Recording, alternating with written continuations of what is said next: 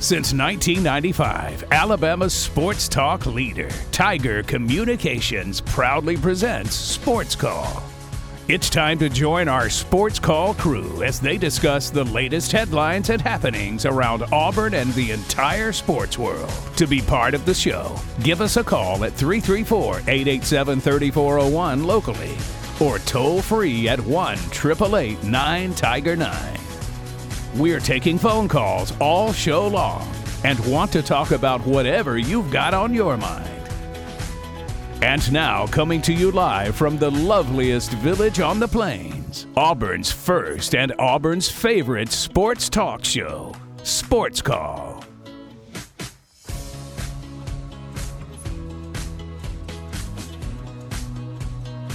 Welcome to the Sports Call, Tiger 95.9, the Tiger.fm, and the Tiger Communications. Happy Thursday to everyone. Ryan Lavoie, Brooks Childress, and Brant Daughtry with you here on this Thursday afternoon. Another beautiful, hot, sunny summer day. The summer months are rolling on, though. We're getting closer to college football. We will have a lot of college football discussion once again on the Thursday show for you today. A little bit later, we're going to go through Big 12 win totals all 14 teams in the Big 12, uh, as uh, we will have that one year of Texas and Oklahoma still being in the conference with all the new additions. So we'll go through Big 12 win totals a little bit later, as we've been doing with all the conferences, Power 5 conferences. We will have Big 12 news for you today, too, involving the Colorado Buffaloes. We talked a little bit about it. We will talk about what it means for the Pac 12, what it means for the Big 12 more Pac 12 ranting sessions in store, I, I am sure. Uh, also, got to tell you about an Auburn player no longer with the program as of about an hour ago. So we'll discuss that briefly too. Of course, all your phone calls on the Auburn Bank phone line at 334 887 3401 locally or toll free 1 Tiger 9 and then get, of course, uh, birthdays and sports nightly TV guide as always. And we'll reveal this week's Sports Call Player of the Week a little bit later as well. Ryan, Brant, and Brooks with you here on this Thursday. We'll start with you, Brant. How has your day been so far? My day's been good. Uh, I finally got a full eight hours of sleep last night. First time since good. since uh, SEC media days. So uh, glad to have that under my belt. And yeah, excited to look over the Big 12 a little bit.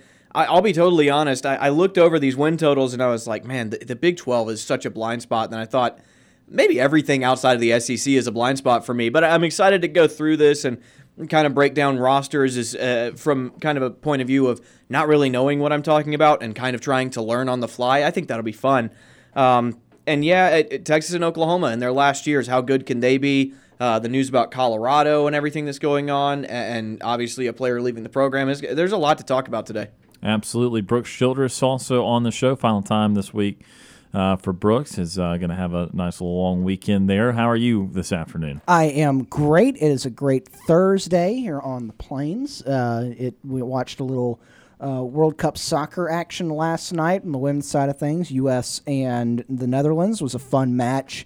Uh, got the U.S. got the draw, one one in that one. Big match coming up here next Tuesday against Portugal to see uh, who wins the, the group and goes. Or both both teams probably at this point in a in, in a good position to go through, and both teams being the Netherlands and the U.S.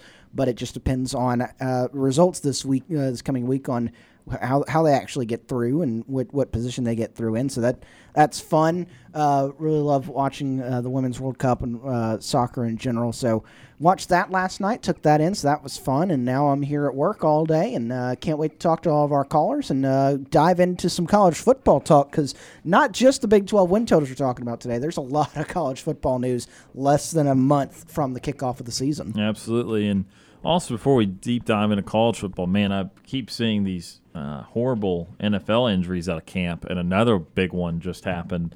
Uh, so earlier today, Jalen Ramsey was carted off, and that was after uh, C.J. Gardner Johnson was carted off a few days ago.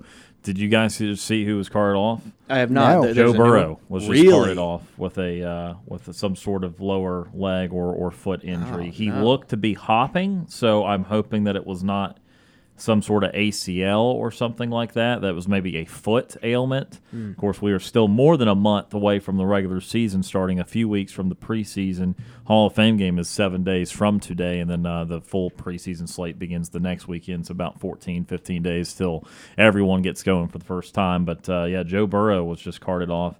uh, Bengals practice, and so uh, I was not intending to do a long, uh, do a full segment on on all these carted off injuries in the NFL, but uh, it is always a, a buzzkill to have guys injured before even taking a, a snap for the season, and uh, that has now meandered to the quarterback world. Hopefully, Burrow is uh, is not seriously injured, but again, uh, yeah, three or four very relevant players, uh, increasingly relevant, honestly, by the by, by the card off uh, in the NFL, and I don't even know how you prevent stuff like this. It's just it's a part of it, but uh, again, it doesn't make it any less disappointing. Yeah, absolutely. You know, I mean, they're they're not even out there in pads yet. They're just they're helmets and t-shirts at the moment, uh, and there's really not not a whole lot of preventing this. I mean, uh, most of it is soft tissue injury, you know, and I don't care how big and strong and, and tough you are.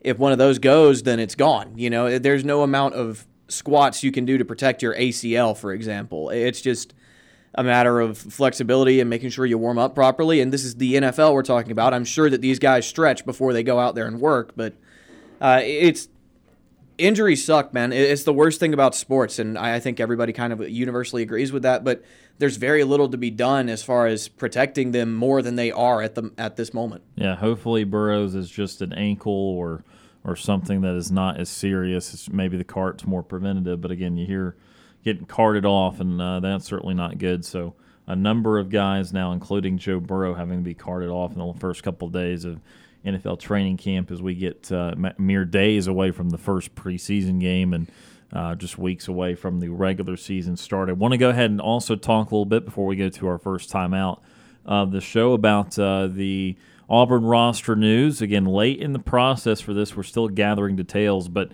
uh, Auburn safety Cayden Bridges is no longer with the Auburn football team.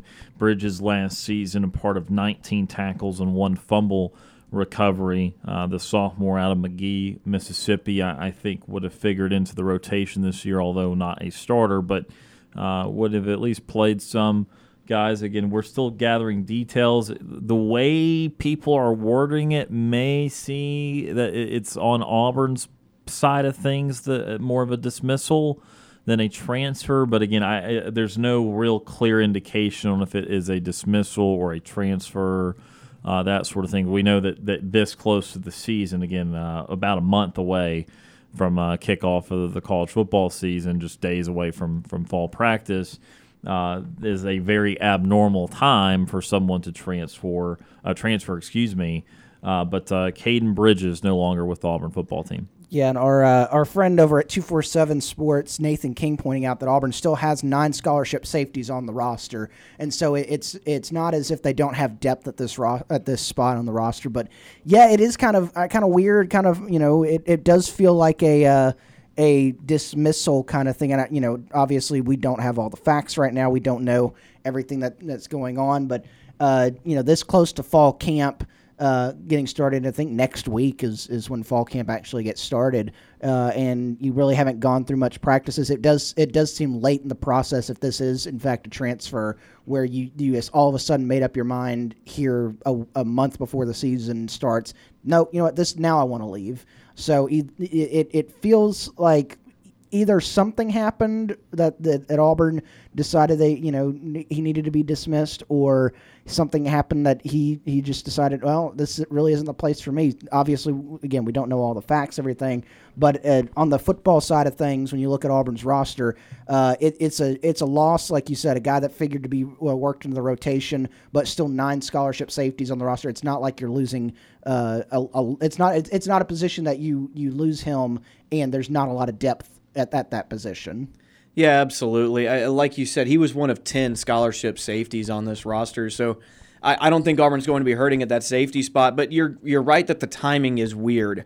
Um, if he had transferred during spring ball, I would have absolutely believed that it was just, hey, it's a depth thing. This is a kid that came in and the new coaching staff got here and they brought in, I think, three or four extra safeties in addition to the guys that were already there. Uh, and it's not like Auburn's safety room is lacking not just for depth, but for quality. There, you've got some really good players in that secondary room. And, and Cayden Bridges, if you told me he was just the odd man out, I would believe you. But also, this is a weird time to realize that you're the odd man out. So uh, like you guys said, we don't know all the details. We we don't know that something happened, but it kind of feels like something did. Yeah, we project that someone like Jaylin Simpson, Donovan Kaufman would be ahead of him in those safety roles, uh, potentially Zion Puckett uh, as well. So third, fourth safety somewhere in there for Cayden Bridges, unless and look, we don't know how airtight some of those battle battles were. Maybe there's an opportunity to go up to the number two safety or that sort of thing. Uh, overall in the depth chart, kind of playing interchangeably and that sort of thing. Got to got to get the new new style uh, from Ron Roberts, the new defensive scheme, and, and all that. So again, we, we would see how all that would shake out. But uh, Bridges, someone did play a little bit last year for sure, and so as a young guy, you would figure that his opportunity to play would still be there in some regard this year. So, in a little bit surprising, he I, I do not see how I, I do not believe he would be eligible to play uh, this this fall for anybody. So. Uh, if he were transferring at the FBS level, he'd have to sit out this year because again, we're a month from the season. The portal closed months ago for for undergrad guys, of which he surely is. So uh, again, Cayden Bridges no longer uh, with the team. Uh, you already go to the page online. It's a good good old 404 not found. Uh, and so uh, Bridges is off the team, whether that's dismissal or a choice of his own. Uh, we will let you know when we find that out. But as of now, just the details are that he is no longer with the Auburn football program. We're going to take our first time out of the show. Back with more Sports Call right after this.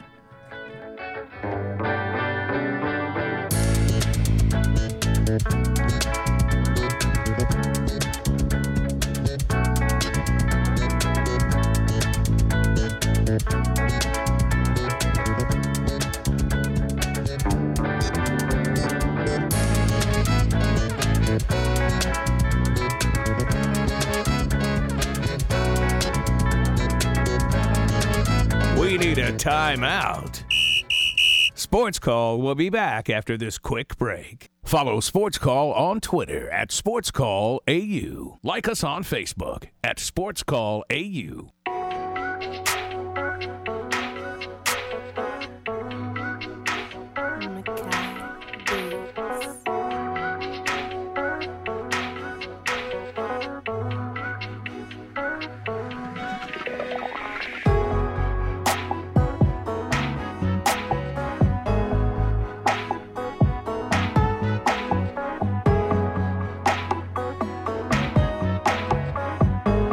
Welcome back to Sports Call, Tiger 95.9. Ryan Lavoie, Brooks Childress, Brant Daughtry with you here on this Thursday afternoon. 334-887-3401 locally or toll free 1 Tiger 9 are the numbers to call us on the Auburn Bank phone line. Today we go to the Auburn Bank phone line for the first time today. Ward Dam Steve. Retired Ward Dam Steve is with us. Steve, how are you this afternoon? I'm doing great, guys, and may I begin the show with saying – wore down Mr. Marcus Riddick, and from day one, he says, I always wanted to be a Tiger. Yeah, obviously big time news yesterday, and uh, again he obviously had committed to Georgia originally, but Auburn gets the flip there, and uh, again big time number one guy that Auburn's gotten in the class so far, five star guy, and that alone moved them up from 20 to 16 in the team rankings. Yeah, I'd say a big shazam there. However, I want to bring something to your attention. You know, I'm a subscriber to 247 Sports, but I was reading one of the bloggers who uh, had all these facts, and they said that uh, even though Mr. Riddick is a composite uh, five-star uh, rated uh, ranked uh, recruit, 247 has him as a four-star. I said, "Are you serious?" And they they went down the list of all the other people that, unfortunately, somehow 247 uh, has a lower star ranking than On Three or other or rivals has. And I didn't know what to make of that, guys. Uh, but were you aware of uh, this, I guess, composite ranking that differs, with, especially for with Riddick? The 247 has him as a four star. Right. No, actually, all of them have him as a as a really high four star. It's just when you factor in all the other players and you add up everyone's ranking uh, compared to how the, all the sites have it. Then he rates out as the number one thirty one uh, as the number thirty one player, and uh, he is just barely a, a five star when you add it all up, despite yeah, all all of them in their individual evaluations have him as a as a high four star, but he's so so closely ranked in all of them that he actually passes a lot of people once you start to average out everyone's ranking of, of all the other players. Okay, well, thanks for that education. However, you know, if he barely makes it a five star, you know, I also saw that he is the number three ranked recruit in the state of Georgia. Uh, so who's number one and two guys? Do you know? I can uh, I can figure it out real quick. Uh, yeah, I mean he's again number 31 player overall. So you're going to have a, a, like you said, I guess a couple players um, from that state that could be a little bit higher.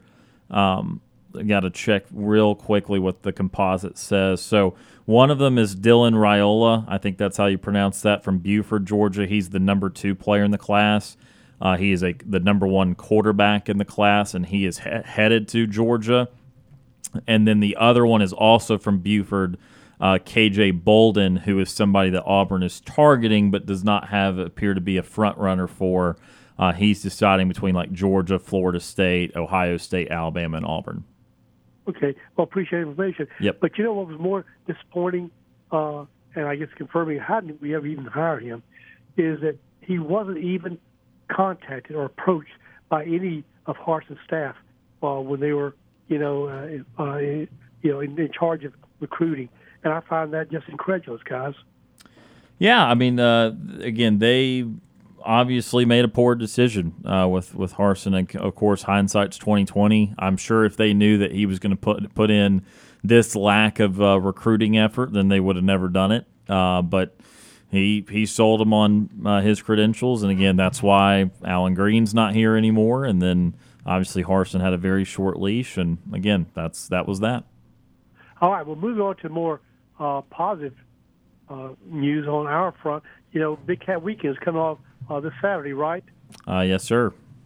Well, from all the uh, comments from Christian Clemente, Nathan King, Jason Caldwell, these are the people that uh, we have maybe a very, very likelihood, high likelihood of them committing. Uh, one would be a flip. Mr. Perry Thompson from Foley, Alabama, down our way, right, Mr. Bruce? Uh, Mr. Bruce Childress? That's right. Uh, five star recruit. Okay? Uh, he's going to be there. And apparently, uh, that was competing with another in Alabama's uh, weekend shenanigans uh, this weekend. Also, a four star athlete by the name of Malcolm Simmons from Benjamin Russell. Uh, he may be a commit. And Mr. Reese Baker from Madison Academy, another person that they see. And also Mr. DeAndre Carter is going to be here all the way from California. So we've got some uh, some possible uh, even better news, uh, you know, good news uh, this coming weekend. So just want to bring those names up uh, to you guys. And I heard about the safety. I just read about that. Uh, now, the only uneasiness I have about this, guys, and please tell me, Steve, no worries. Is there any possible connection with Jarquez Hunter and that episode? Is he connected to any of this? I really don't know. I mean, I, I can't. I, I, don't have any information. The the beat reporters uh, have have just left it very vanilla. At he's no longer with the team. Uh, tried to discern from the wording of it if it was more Auburn side or his side. I, I even that I'm I'm unsure of. Although I'm I'm trying to put two and two together, and I'm trying to think that it's probably on Auburn's side. But again, I uh, there I, I can't tell you. I can't tell you one way or the other. I, I, I really don't have the information right now. All right. Well, I'm hoping it has nothing to do with Jarquez Hunter and what happened there. Sure. And we've yet I've yet to find anything. Uh, I mean, I haven't heard anything about his status. You guys heard anything at all? Yeah, no. Hugh Freeze was asked about it at media days last week, and he said he can't comment on uh, university investigation. So I think this is above even uh, the football team. I think it's a university deal as well. So it's got to uh, be resolved by them first.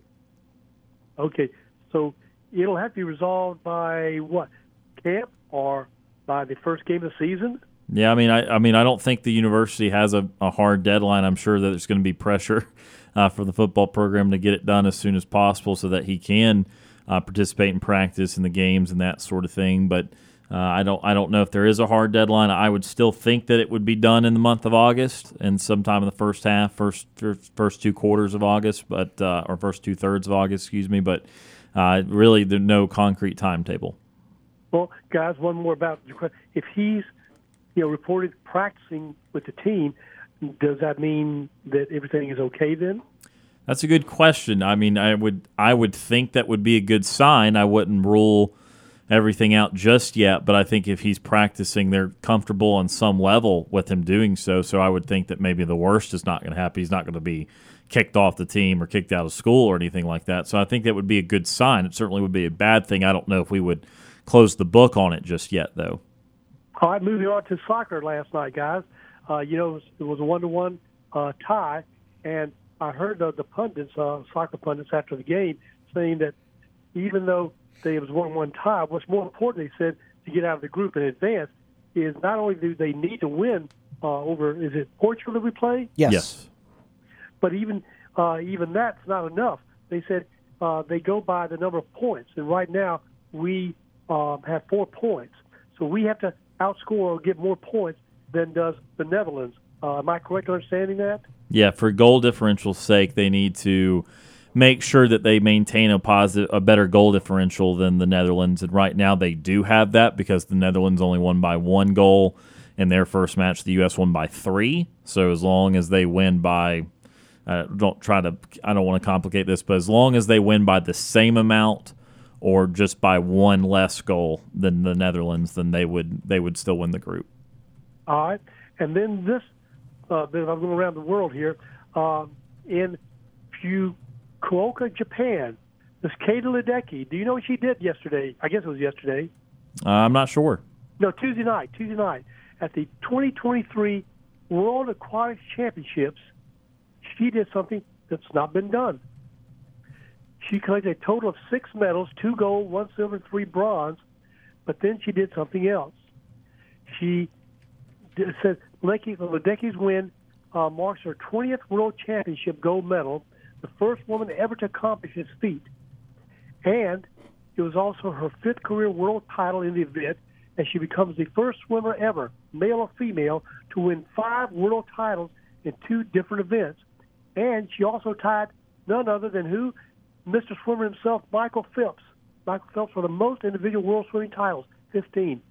Uh, wow, she uh, he is one heck of an athlete and a, one heck of a swimmer, Absolutely. Uh, no doubt. Yeah, no, she's impressive. Definitely going to go down as an all-time great. And I think she's what 24, 25. Yeah, she's not. She's not at the end of her career. She's right in her prime. Okay, so we did with that, and then I get this from Bleacher Report today, guys. Is the Pac-12 screwed? That's the title of their uh, the headline that I got. I said, okay. Of course, you guys mentioned it. Colorado is leaving the Pac-12, and they've yet to have any kind of a contract uh, for their games. Is that right? With through ESPN? Yeah, that's something. Yeah, that's something we've talked a, a, lot about on the show over the last, I don't know, month or two. I mean, we we've spent a lot of time on them not having a TV deal and how potentially detrimental to their conference that was. And so, I mean, it's it. If I was talking to the Pac-12 right now, I would say I hate to told I hate to tell you I told you so. But I mean, we have we have covered this extensively, and it was pretty obvious to us that the longer they wait, the more waiting and waiting, the more people are going to get antsy. I mean, there's tens of millions of dollars per year at stake, and so Colorado uh, found after the last decade or so that the grass wasn't always greener on the other side, and so they're going back to the Big Twelve. So uh, we may eventually come to a Pac eight. Yeah, yeah. I mean, they're they're they're going to have to fight off though, and again, we'll we'll deep dive later, but they're going to have to fight off other conferences for other programs. They're going to have to fight off uh, the psyche of some of their bigger programs, um, and that that like they're they're going to have to guard against really everything at this point because they still don't have the TV deal. They don't have any financial security. All these programs are figuring out, well, well if they're leaving, why shouldn't we leave? Because there's better programs in Colorado in that conference still. And so you can try and market yourself around Oregon and Washington, but if, if, if at any moment Oregon and Washington reach out to the Big Ten or vice versa, Pac 12 conference as we know it is in complete shambles. So they, right. uh, they, are, they are in trouble. They're absolutely in trouble. All right. Well, sticking with college football, uh, I finally got made the time to listen to your podcast about your overs and unders. Uh, they were entertaining, educational, uh, and I heard your explanations. Uh, and I've listened to Phil Steele, and by the way, he is not the best predictor like I thought at one time he was.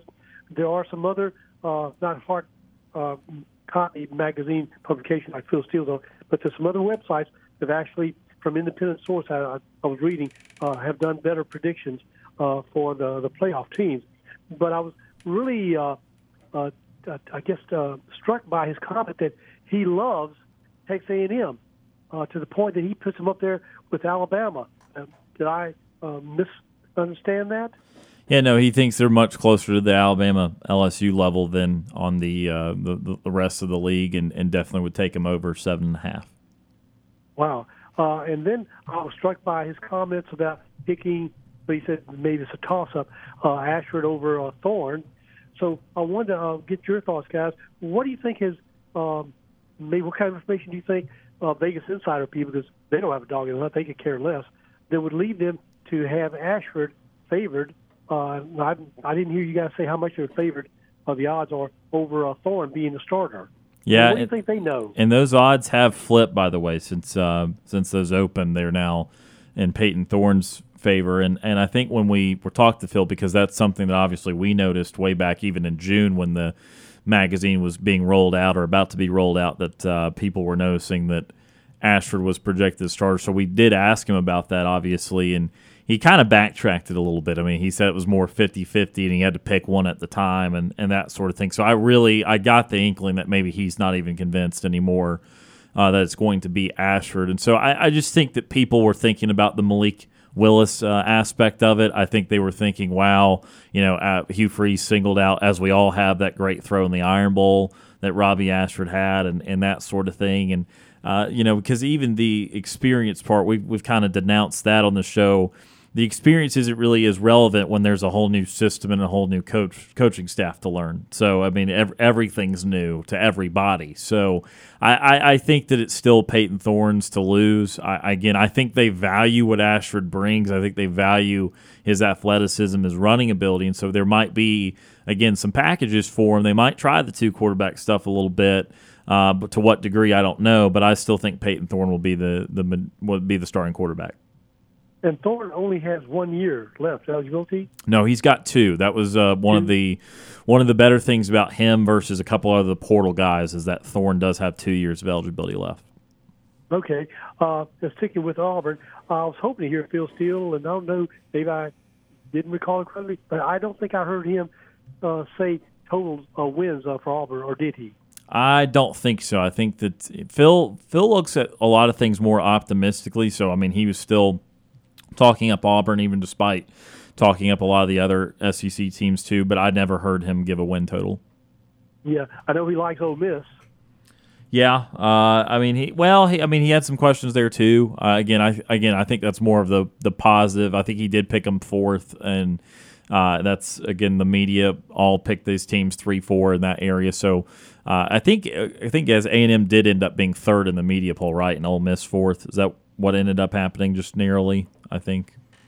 Yeah, I think I so. cannot remember Uh, honestly. so I, but yeah, no, that was still kind of in line with what the media was going with. Are you guys that impressed uh, with uh, Phil Steele's uh, love fest with uh, A&M? Because he said they jumped from his rankings of uh, experience of 124, I think, wasn't it, to number 14.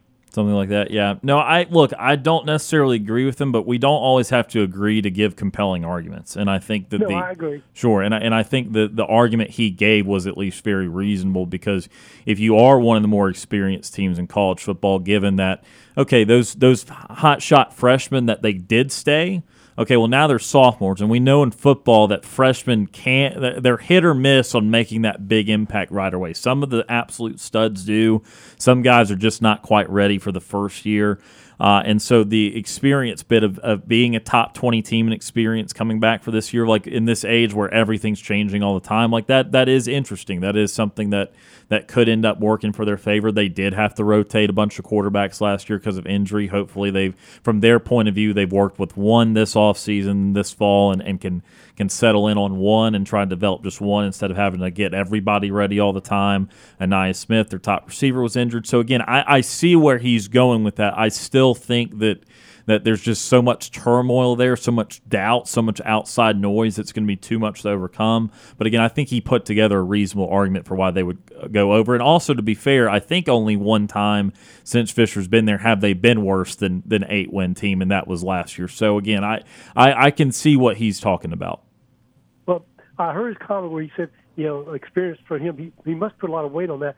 And I've given some thought about that, guys, and that is, you know, I've seen teams with uh, experiences that have been bad and bad habits that continued in the following season. So I'm not always that, uh, I guess, impressed with merely experience uh, being that heavily weighted as apparently he does, uh, because we've had uh, Auburn teams that had experience. Uh, it was bad bad news the following season, even though uh, some of the same players were there, because they had, you know, sort of like the old uh, saying, you know, uh, practice makes perfect. I always tell people, well, what kind of practice? Yeah, if you practice bad habits, yeah, they'll get even worse.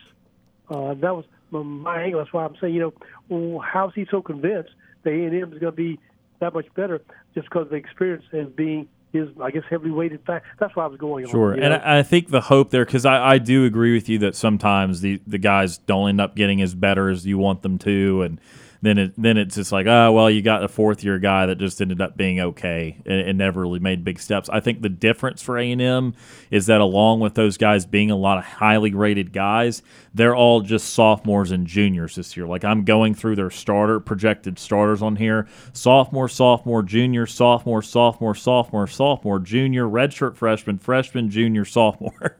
so uh, and then they have a couple seniors on defense. So these guys, in other words, you're more hopeful because they're younger that they're not finished products yet, that they've not hit their ceiling. And so you combine their high rating with the fact that they were incredibly young last year, then you're more hopeful that there will be a real development process there. Yeah, and apparently he's also uh, impressed with their quarterback. And who was the other quarterback he really liked a lot too? It wasn't Beck, someone else. A Witt. Uh, Conner Weigman is the uh, going to be the yeah. the A and M quarterback. He was you know, he was one of those guys that they intended to play and, and got hurt. Only played four or five games last year. Had eight TDs, no interceptions, but only was fifty five percent passer. I was glad to hear that you did at least have a caveat about Thorne, even though Thorne did not have a great season last year. The supporting cast, I think he said, uh, didn't help him either, right? Yeah, I mean, uh, Michigan State obviously had a lot more go wrong than just Thorne playing a little less efficiently last year. I think that obviously that was team wide. Their team was a vastly different team last year than it was two years ago. Hi, guys. Thank you for your time as always uh, that you allowed me. Uh, I look forward to the rest of the uh, afternoon listening to the podcast. And you know, I don't know how much effort and work it takes to even do a podcast. That would I'd love to hear that sometimes. You know, how much work uh, that, that that requires, uh, labor intensive it is. Uh, I wouldn't even know where to start. But I'd love because uh, you guys do an excellent job. I enjoy listening to them, and uh, thank you again uh, for the uh, entertainment that you provide us and the educational information. So with that said, guys, my time is way up. Thank you for your time, and uh, y'all have a relaxing afternoon. And War Eagle until tomorrow. War Eagle Steve, appreciate your phone call, sir. Have a great day. That is retired War Steve joining us on the Auburn Bank phone line. Uh, again, he's uh, right. If you always miss anything, you can check it out on the Sports Call podcast presented by Coca Cola. We we have everyone kind of rotate through. Uh, getting that up for us, and certainly appreciate that work uh, after each and every show. We're going to go to our next timeout of the show. Back with more Sports Call right after this.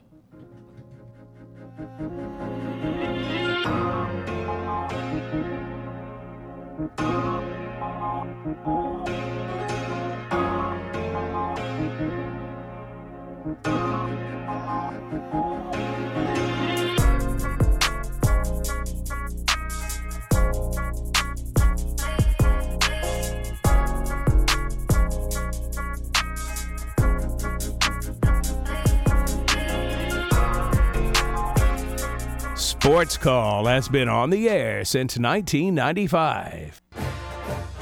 I'm Trovon Reed, former Auburn Tiger football player, national champion. You're listening to Sports Call on Tiger 95.9.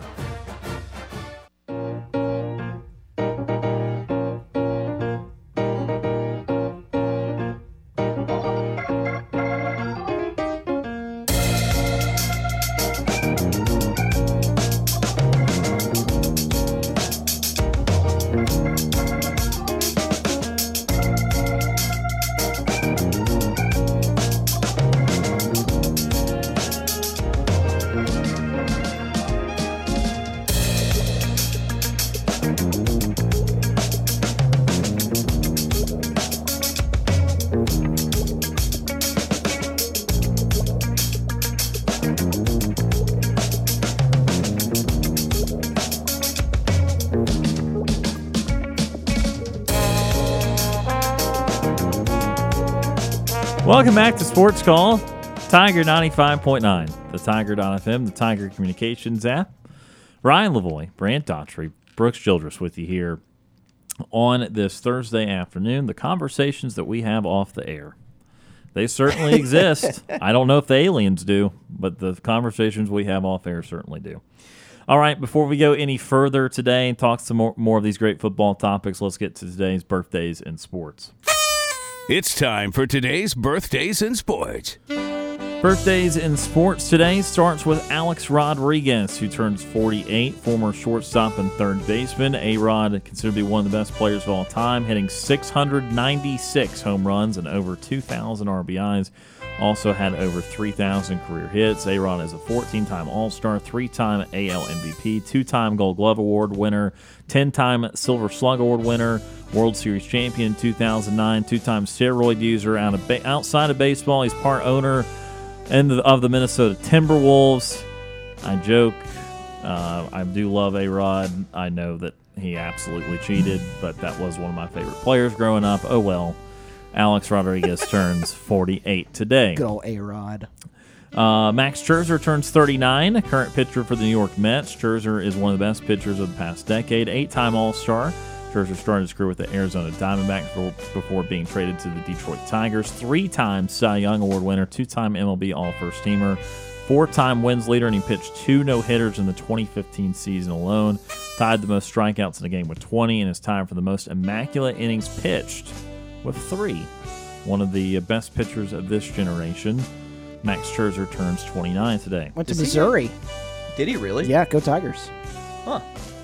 I'm sorry that was not in the notes, but uh, Mizzou Tiger. Yeah, Big 12 Tiger, though. Just don't. don't Big 12, he's not yeah. an SEC Tiger. So if he gets Big in the 12. hall, we can't quite claim him as another SEC Hall of Famer. Uh, we'll do it anyway. Do it anyway. Do it. Who's who's we? The Southeastern Who's we? Conference. All right, okay, fair. Yeah. That's What? I, don't, I don't know. That's- Brent, you got fed enough last week that we you're now like a a metaphor. that's, yeah. that's true. I, we did have this discussion at SEC Media Days. Like I, I pay attention to the SEC because I'm an Auburn fan, but like I, I'm not a, I don't consider myself a fan of the SEC. That being said, we were treated very well by the SEC, and I'm, I kind of like. Greg saying. If you were a fan of one conference, would it be the SEC? I, I think it would have to be. Are you, you a Sun Belt guy secretly? I do love the Sun Belt. Oh yeah. Hashtag I do love Belt. the Sun Belt. Yeah. Should we? Should we do a useless segment on the show where we rank our favorite conferences? Yes. Yeah, Starting with- absolutely. I'm in. Starting That's with, peak off-season content. we I'm might in. we might do that. We might do that. Maybe not today though. Ryan Tannehill turns 35, current quarterback for the Tennessee Titans. No Tan- Power Five. Tannehill was drafted eighth overall out of Texas A&M. Gig 'em. in the 2011 draft, also notably not at that time in the SEC. By the Miami Dolphins, Tannehill was successful in Miami before being traded to Tennessee, where he would have his best years. He won the NFL Comeback Player of the Year in 2019, Pro Bowler in 2019. His career touchdown and interception rate is 212 TDs to 108 picks, throwing over 33,000 passing yards and over 2,000 rushing yards. Ryan Tannehill, one last shot at it, I guess, with Tennessee this year. He turns 35, and Darius Leonard turns 28, current linebacker of the Indianapolis Colts, selected in the second round of the 2018 draft by the Colts. Played his college career at South Carolina State, Oh wow, go uh, Aggies. where he was a two time MEAC Defensive Player of the Year. Leonard has had a successful career so far, winning Defensive Rookie of the Year alongside being a three time first team All Pro and being a three time Pro Bowler. He has 549 career tackles thus far. I would like to issue a redaction. It's the Bulldogs, South Carolina State Bulldogs, not Aggies. Ah, He's a very good player on a very bad team, and kind of has been since he got there. But I really like Darius Leonard. Well, yeah, the Colts took a nosedive last year. Sure, they were they were fighting for those wild cards before then, but uh, yeah, uh, not not the best last year, obviously, and thus that's why they had a position to take a quarterback in Anthony Richardson. Alex Rodriguez, 48, Max Scherzer, 39, Ryan Tannehill, 35, Darius Leonard, 28. Those are the birthdays in sports today. Few minutes left in this hour. Not quite time to deep dive into anything uh, big just yet. We'll spend a few minutes uh, get in a little little Braves chatter before we uh, uh, have Player of the Week in, in hour number two. Which again, wink, wink, hint, hint. Braves Player of the Week. There you go. Headline for the Braves: They're not getting Shohei Ohtani. Uh, yes, and, and maybe that's what I want to hit on here too. Yet. is we were just talking yesterday about um, the MLB trade deadline and if Um, the, you know, the, I guess we are talking Tuesday, I should say, about Braves adding some relievers and if they should do anything else, that sort of thing. We talked about the Ohtani destinations a little bit, and I was of the opinion that there's not too many teams that make sense for right now. You're trying to find a team that's willing to, to shoot their shot one singular time, not knowing about the future, not caring, not having a team set up for the future and that sort of thing. I landed on the Brewers as the best team for that. Well, uh, then, about 24 hours later, the Angels decided they're going to shoot their shot, and this is going they? to be their last last hurrah. And they're not going to trade Shohei Ohtani. They're going to keep him. And then they immediately made a trade for Lucas Giolito, who is going to be a better starter than what the Angels have now for them. And uh, I think they're also in talks to acquire Jeimer Candelario from the Washington Nationals. So Angels basically deciding to to go for it, whatever that means. Uh, they are they they've they've been a little better since the All Star break. That has helped them. That has helped them make this decision. They had dropped around the All Star break to 500, and they were in really serious danger of just having it all go south. But they're eight and two in their last ten, so that they are back to 53 and 49 six and a half behind Texas. That's catchable. I'm not convinced Texas is just going to light the world on fire for the final, final 60 games of the year. Houston is two behind Texas, therefore four and a half ahead of the Angels. I'm convinced that the Astros still maybe have some better baseball in them.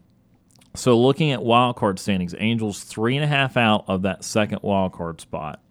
Uh, and that is held by uh, the Astros. I should say four and a half back of that second wild card spot. And, and, so,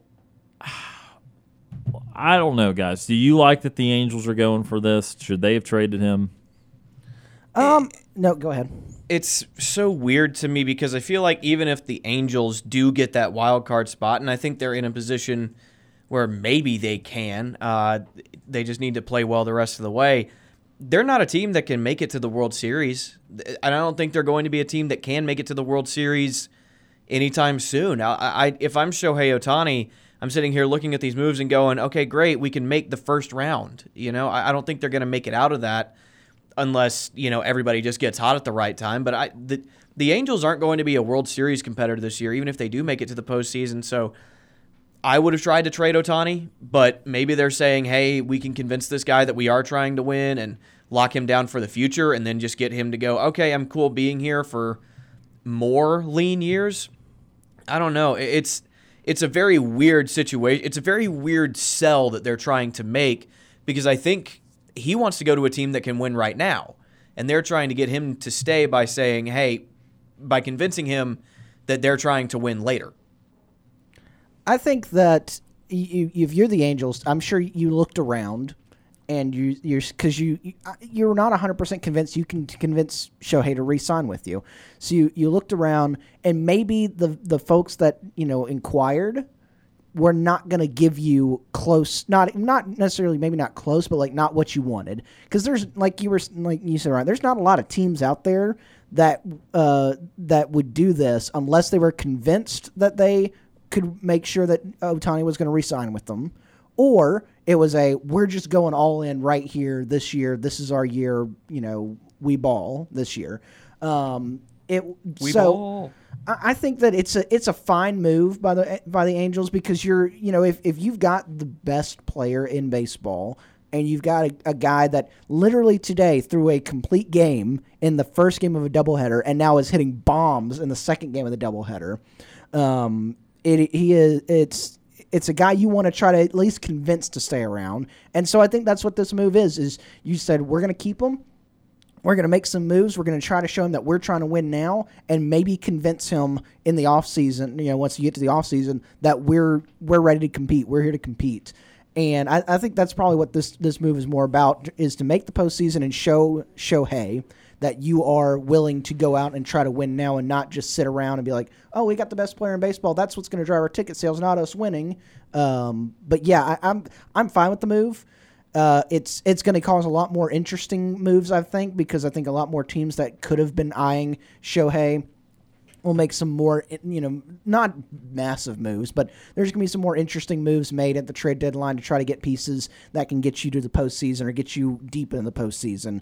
Um, but yeah, Angels. Uh, it feels like they're they're trying they're, they're, with this move. They're trying to convince Shohei that we sure, can oh, win yeah. here. No, that's absolutely what it's about. If they feel if they can make the playoffs in any capacity, that might be enough to, to change the opinion for Ohtani. Ohtani clearly wants to win. He's going to get as large of a contract or larger than we've ever seen. All those things will come.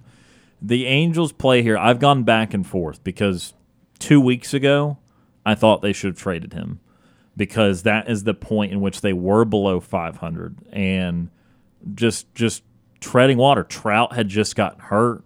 They were again, they dropped to below 500 for the first time in a long time this year. Just playing awful. But this is why these GMs wait till the very last moment because again, that 8 and 2 stretch here to get it back to four over 500, to get it back to four, four and a half out of a playoff spot. That's the difference. If, if you think about it this way, if they were four and six instead of eight and two, then they would still be below 500 and they'd be eight and a half out. What's your argument to you think you can make the playoffs? With what? You're gonna go go go get uh, you're gonna get Scherzer. You're gonna go get all the Mets players that have failed them. What what what do you get? What move you make to make up eight and a half games in sixty? Uh, with reasonably speaking, with Trout already injured for you and injured for the next several weeks. So at that moment, two weeks ago, I was out on him. But as they've they've kind of returned back to to form and gotten back in this, that's back when it becomes yeah, it's a no brainer. You keep you try to keep the generational player. You know, you only you only sell that if you just have no no hope, and it was trending that direction for them. These moves they're making are clearly win now moves. Lucas Giolito is a guy that's been in the big league six or seven years, winning record, ERAs in the threes most years. He's a solid big league pitcher pitching for a White Sox team that's going absolutely nowhere. When you look at other moves the Angels made earlier in this process, you know they acquired Eduardo Escobar from the struggling Mets. They acquired Mike Moustakas uh, from I believe the Reds at that time, uh, or, or wherever Brewers, Reds, one one of the NL Central teams, and so they have been trying to do this all year long. They're just going harder and harder towards it as their direction became clear. And the thing is, is like you said, Brooks, they I'm sure they went to market. I'm sure they sniffed around. But as I said Tuesday, I promise you, if they were talking to someone like the Braves, their conversation was not, all right, Braves, here's all your top prospects. Their conversation is, what about Ohtani for Acuna straight up? Or what about Ohtani for Albies and Strider? I mean, they, they weren't going to just be like, yeah, yeah, let's just take the 20 year olds and see if Trout's still alive when, when these guys make it to the big leagues. No, I mean, they were going to try to make it where they still stay competitive, or else they'll be saying goodbye to Trout this time next year have him trade him unless he just is content to be be on a losing team. And I, I by the way, I want the Angels. I, am going over time, and I apologize. I'll hit the button here in just a second, send us the break. But I want the Angels to be half decent. I want to see Trout and Ohtani in the playoffs. I don't think anyone should objectively, unless they just really, really think their team's getting him, which I don't know if he's made any indication who he's interested in. Unless you're one of these three, four, five teams that might get him, you want him in the playoffs. And, and hell, I want him on the Braves, but again, I still want him in the playoffs this year, period, because he's not been there and Trout's only been there once. So it'd be good for the sport to see two of the top, I don't know, five to 10. Maybe Trout's fell into like the 12th best player in the league. Oh, big whoop. Two of the top 12 players in the sport I want to see uh, in the Major League Baseball playoffs. So, again, that news with the trade deadline. There's been some other smaller trades. We'll probably break it down next Monday on the actual trade deadline. But again, Angels deciding to keep Shohei Ohtani uh, throughout this trade deadline process. He will hit free agency this offseason. We'll see where he will land. We are out of time for hour number one. Coming up in hour number two, we get football heavy. We start barking about the Pac 12 again. Colorado, they are looking like they are on their way to the Big 12. We'll talk about that. We'll have Sports Calls Player of the Week and a little bit later, Big 12 over unders. Could say over under teams added from the Pac 12. That could be a little uh, on the fly one there. You're listening to the Thursday edition of Sports Call on Tiger 95.9.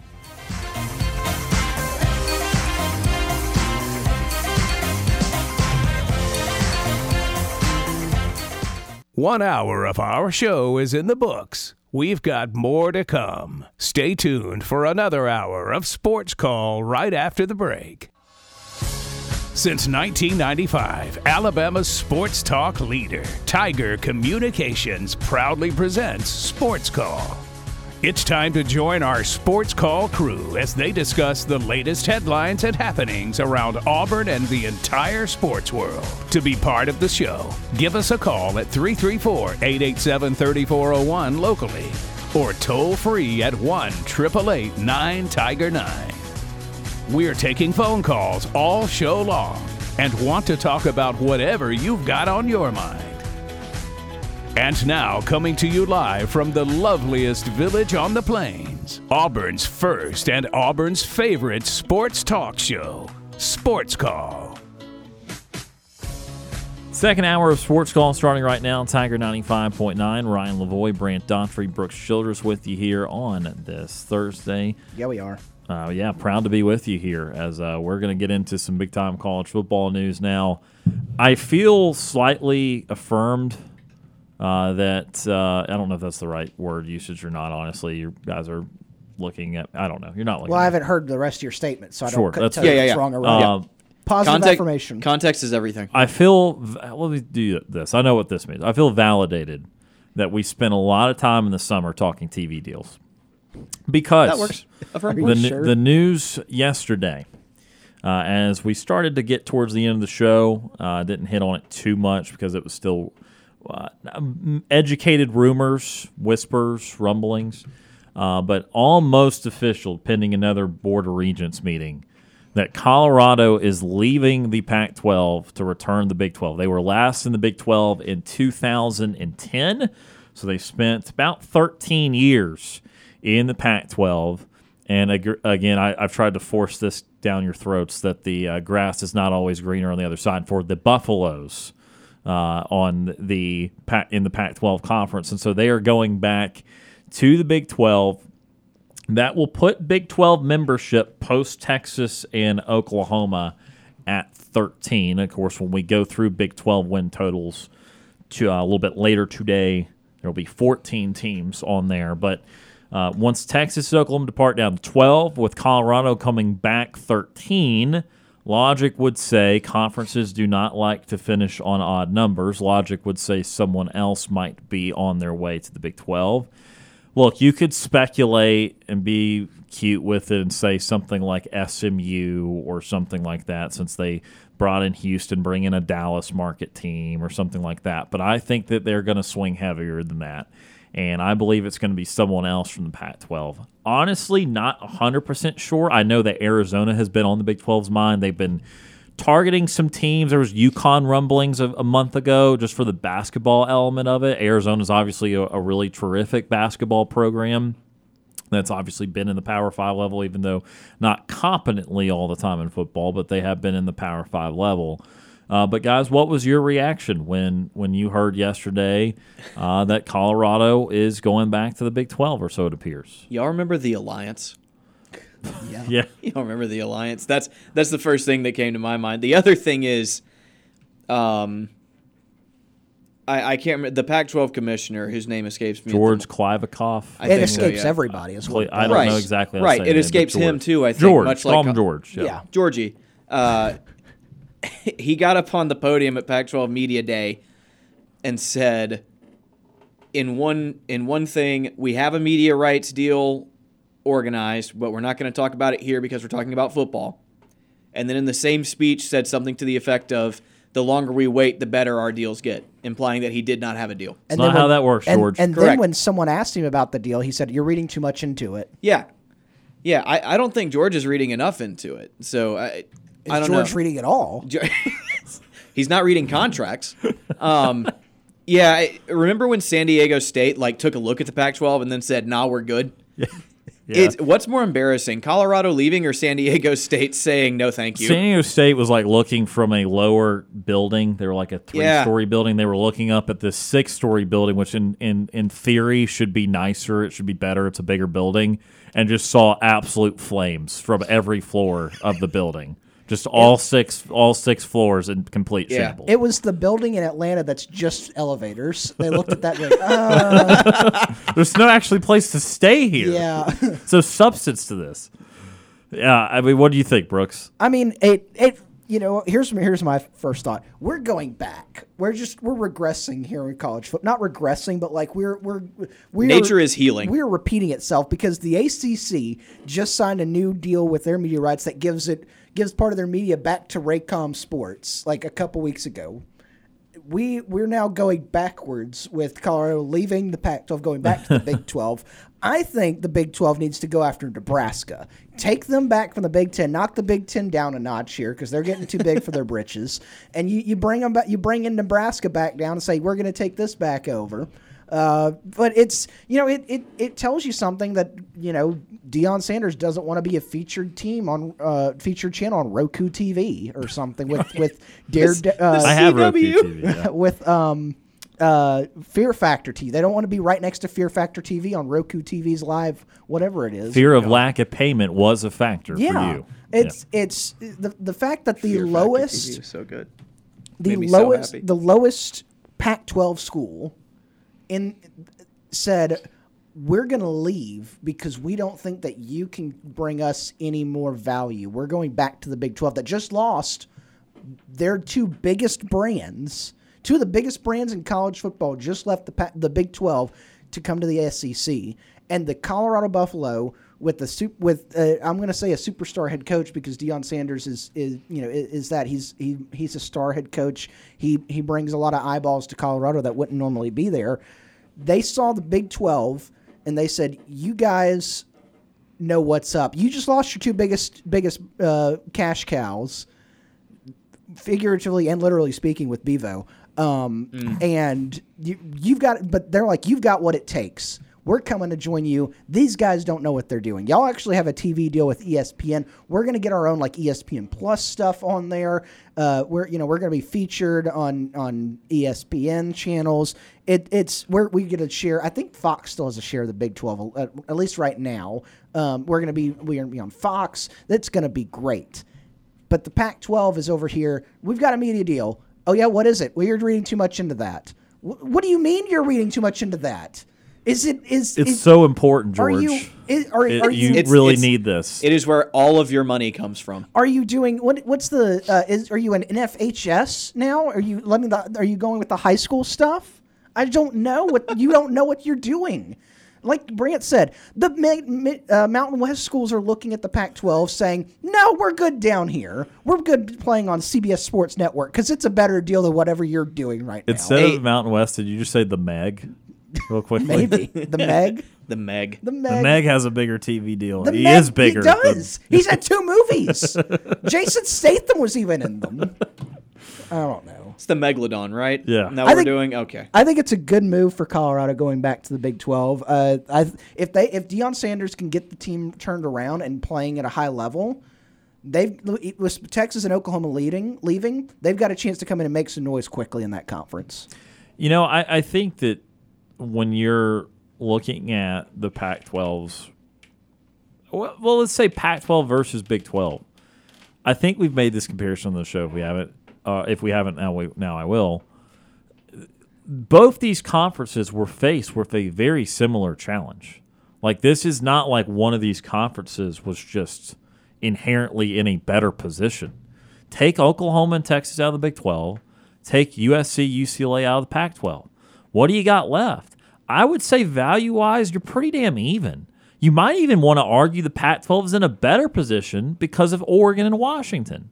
And, and not that Washington's a football juggernaut, but I'm just saying that's a huge market for one of your top programs to be in. And, and again, the success that Chris Petersen had there was real. They went to a playoff, and and uh, again, they are uh, were a 11 win team last year. Obviously, there's a ceiling at Washington that that suggests that it is well above just a run of the mill Power Five school. They they might not hit the ceiling as often as as a lot of other teams, but the ceiling is actual actually pretty high there.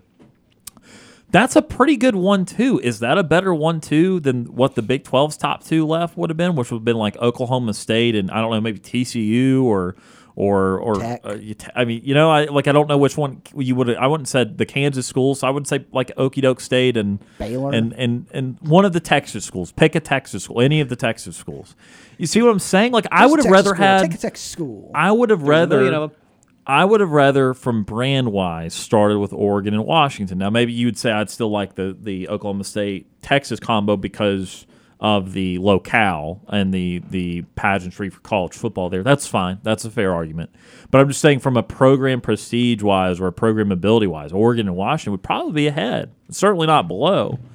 And yet here we are, a year or two removed from all this, and the Big Twelve is vastly more attractive than the Pac-12. It's not even close, as as we point out. Colorado, who I wouldn't say they're the lowest team, they were the least successful team history wise. They are absolutely not the lowest team in the Pac 12. Obviously, what they've done in 12 years in the Pac 12 is nothing, but I'm just saying the history of Colorado football is still above some of these other histories that were currently in the Pac 12. Yeah, I promise you, it's above Washington State. You just go look at that. I mean, it's not a promise.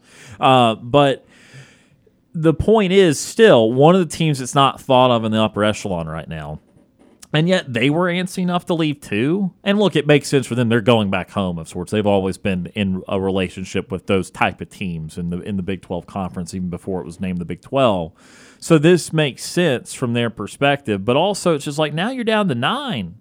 You're down to an odd number. You're down to an uncomfortably small number in this air uh, in this space where the Big Ten's about to be at 14, 16 teams. The SEC's at 16 teams.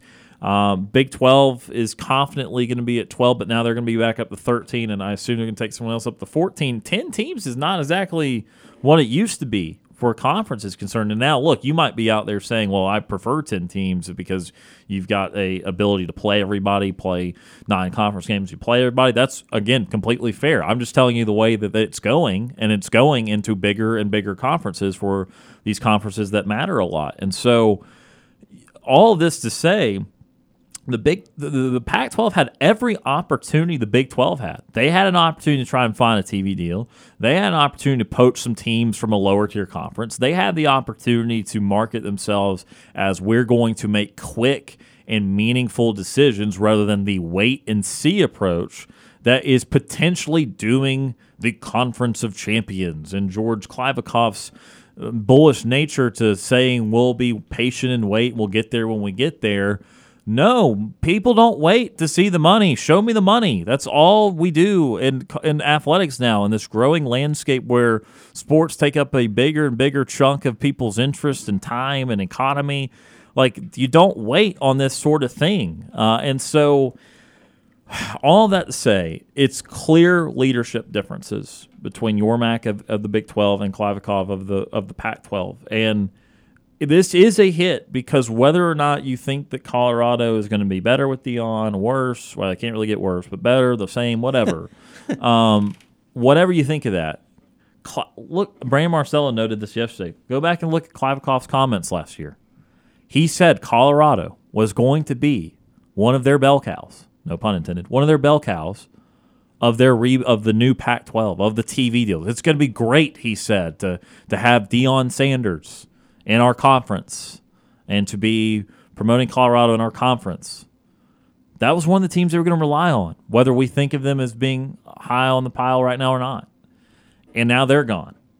And so if you're the Big Ten, you're you're you have to show restraint, honestly, at the Big Ten at this point. I mean, you've got to it's everything within you not be like, all right, you know, uh, all right, you know, I mean, let let's go get them. Let's go ahead and get Oregon. Let's go ahead and get Washington. Let's go ahead and do this. Because there's also, and this is the more speculative part, those were, I, I hope I just spit facts there because really everything there was what has happened. Now into some speculation. There's probably another team on their way from the Pac 12 to Big 12. Again, it's probably not SMU. It's probably not someone else from the AAC. It is probably while while the chaos has ensued with Pac-12 and the lack of TV deal, the Big 12 is targeting that weakness for their own gain. And kudos to them. That's how you do this. That's how you stay afloat and don't get left behind in this changing landscape of the sport. And so I'm not sure who who this other Pac-12 team is going to be. We've seen yesterday I saw some Oregon State rumblings, which seemed weird to me There's the Arizona bit, which again, for basketball wise, that really strengthens the Big 12's hold as a premier basketball conference. Uh, there is also, I could see something where um, Utah might make some sense. I, I don't know if they need to flood that market. They already got BYU, but you know, you have Utah, BYU. Utah's a, a completely competent football program. They have been whether they were in the Mountain West or in the Pac 12 but they're going to get somebody else out of this. I, I truly believe. And then the Pac 12 will be down to eight. And then you ask yourself if you're Oregon Washington, do we just, even if the Big Ten's not giving us a call, should we just go ahead and give them a call? Say, no, we're done with this. Don't care anymore. We're out. You can't save it. You can add San Diego State, UNLV, Boise State, Idaho, Idaho State, Idaho A&M. Don't matter. We're gone there's not enough value left for us because we bled the two top teams in this conference. We bled a middle tier team in Colorado, and Lord knows what they'll bleed here when, when one more team decides. And so if I was Oregon Washington, I and again, let me say one other thing, let you guys back in here because I know I've been rambling and rambling. the other thing I'll say is I personally, Ryan Lavoie, does not want there to be three super conferences at the end of the day. I like kind of how Greg Sankey prefers it, by the way. I, I, wish it would stay as close to what it's been as it could, as it could. You know, five or six meaningful conferences, some others that still have a chance to have their day in the sun. That's what I prefer. I, I'm not going to revel in three 20 team conferences or or four 18 team conference, whatever we end up getting to if the Pac-12 just completely uh, explodes. But I'm just certainly telling you that the Pac-12 is the conference that deserves this. They have been very much so the conference that peddled themselves more than anyone else from the outside did. The whole Conference of Champions moniker, I know everyone has a cute moniker. I get it. But that has fed into their ability and their, or their inability to be self aware of their value and thinking they are worth more than they have been. And so that their approach speaks to this because you don't, again, wait for what? Wait to add more teams. You got to add the teams first. This is a this is a simultaneous relationship. You don't just wait for things to fall in your lap. You have to go make things happen. That's what the Big 12 did. They went and made things happen with UCF and Houston, BYU, Cincinnati. They those weren't just oh let's wait two years. They were doing that weeks after Oklahoma and Texas were gone. That that was ball was in motion immediately. And so that's why some of these teams like Colorado are not waiting any longer because all they've done is wait. Colorado ain't waiting around either, by the way, when they're in joining the league. It's in 12 months. They're not waiting until 2025, 2027, whenever. It's next year. They will be in the Big 12. Uh, and so I, I just, again, it, it is failed leadership. It is frustrating to see from the outside. I have no stake in the Pacific 12 Conference. And again, of all the conferences to have these issues, that they are the ones to deserve it. But it is sort of maddening how incompetently they've been run and how they've dug their own hole and potentially their own grave. Yeah, I think you hit the nail on the head. While they're sitting around waiting, saying, "Hey, we're going to be patient. We're going to see what comes." Other teams have been active. I mean, the the first domino to fall in this was Texas and Oklahoma joining the SEC, and when that happened, the Big Twelve, like you touched on, it was weeks later that they started talking to to other schools to, to saying, "Hey, Let's go get some of the biggest group of five schools and make them part of ours. Let's get more than we lost, honestly. So it, the way that they handled it, I mean, the Big Ten kind of handling it in a different way, going for other power conference, uh, other teams from power conferences, but the Big 12 knew that it had to keep up and it was going to go on life support if they couldn't make these call ups. So they go to UCF, they go to these other AAC schools, and they say, hey, come be a part of a power conference. And now those schools are going to join because these are the schools that have been begging for an opportunity to prove themselves against the big boys. Well, now they've got it. They're going to compete against the big boys every single year.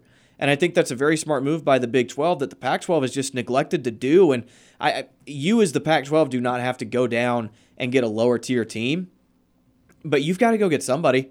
Well, you've all they've got is lower tier teams. Yeah.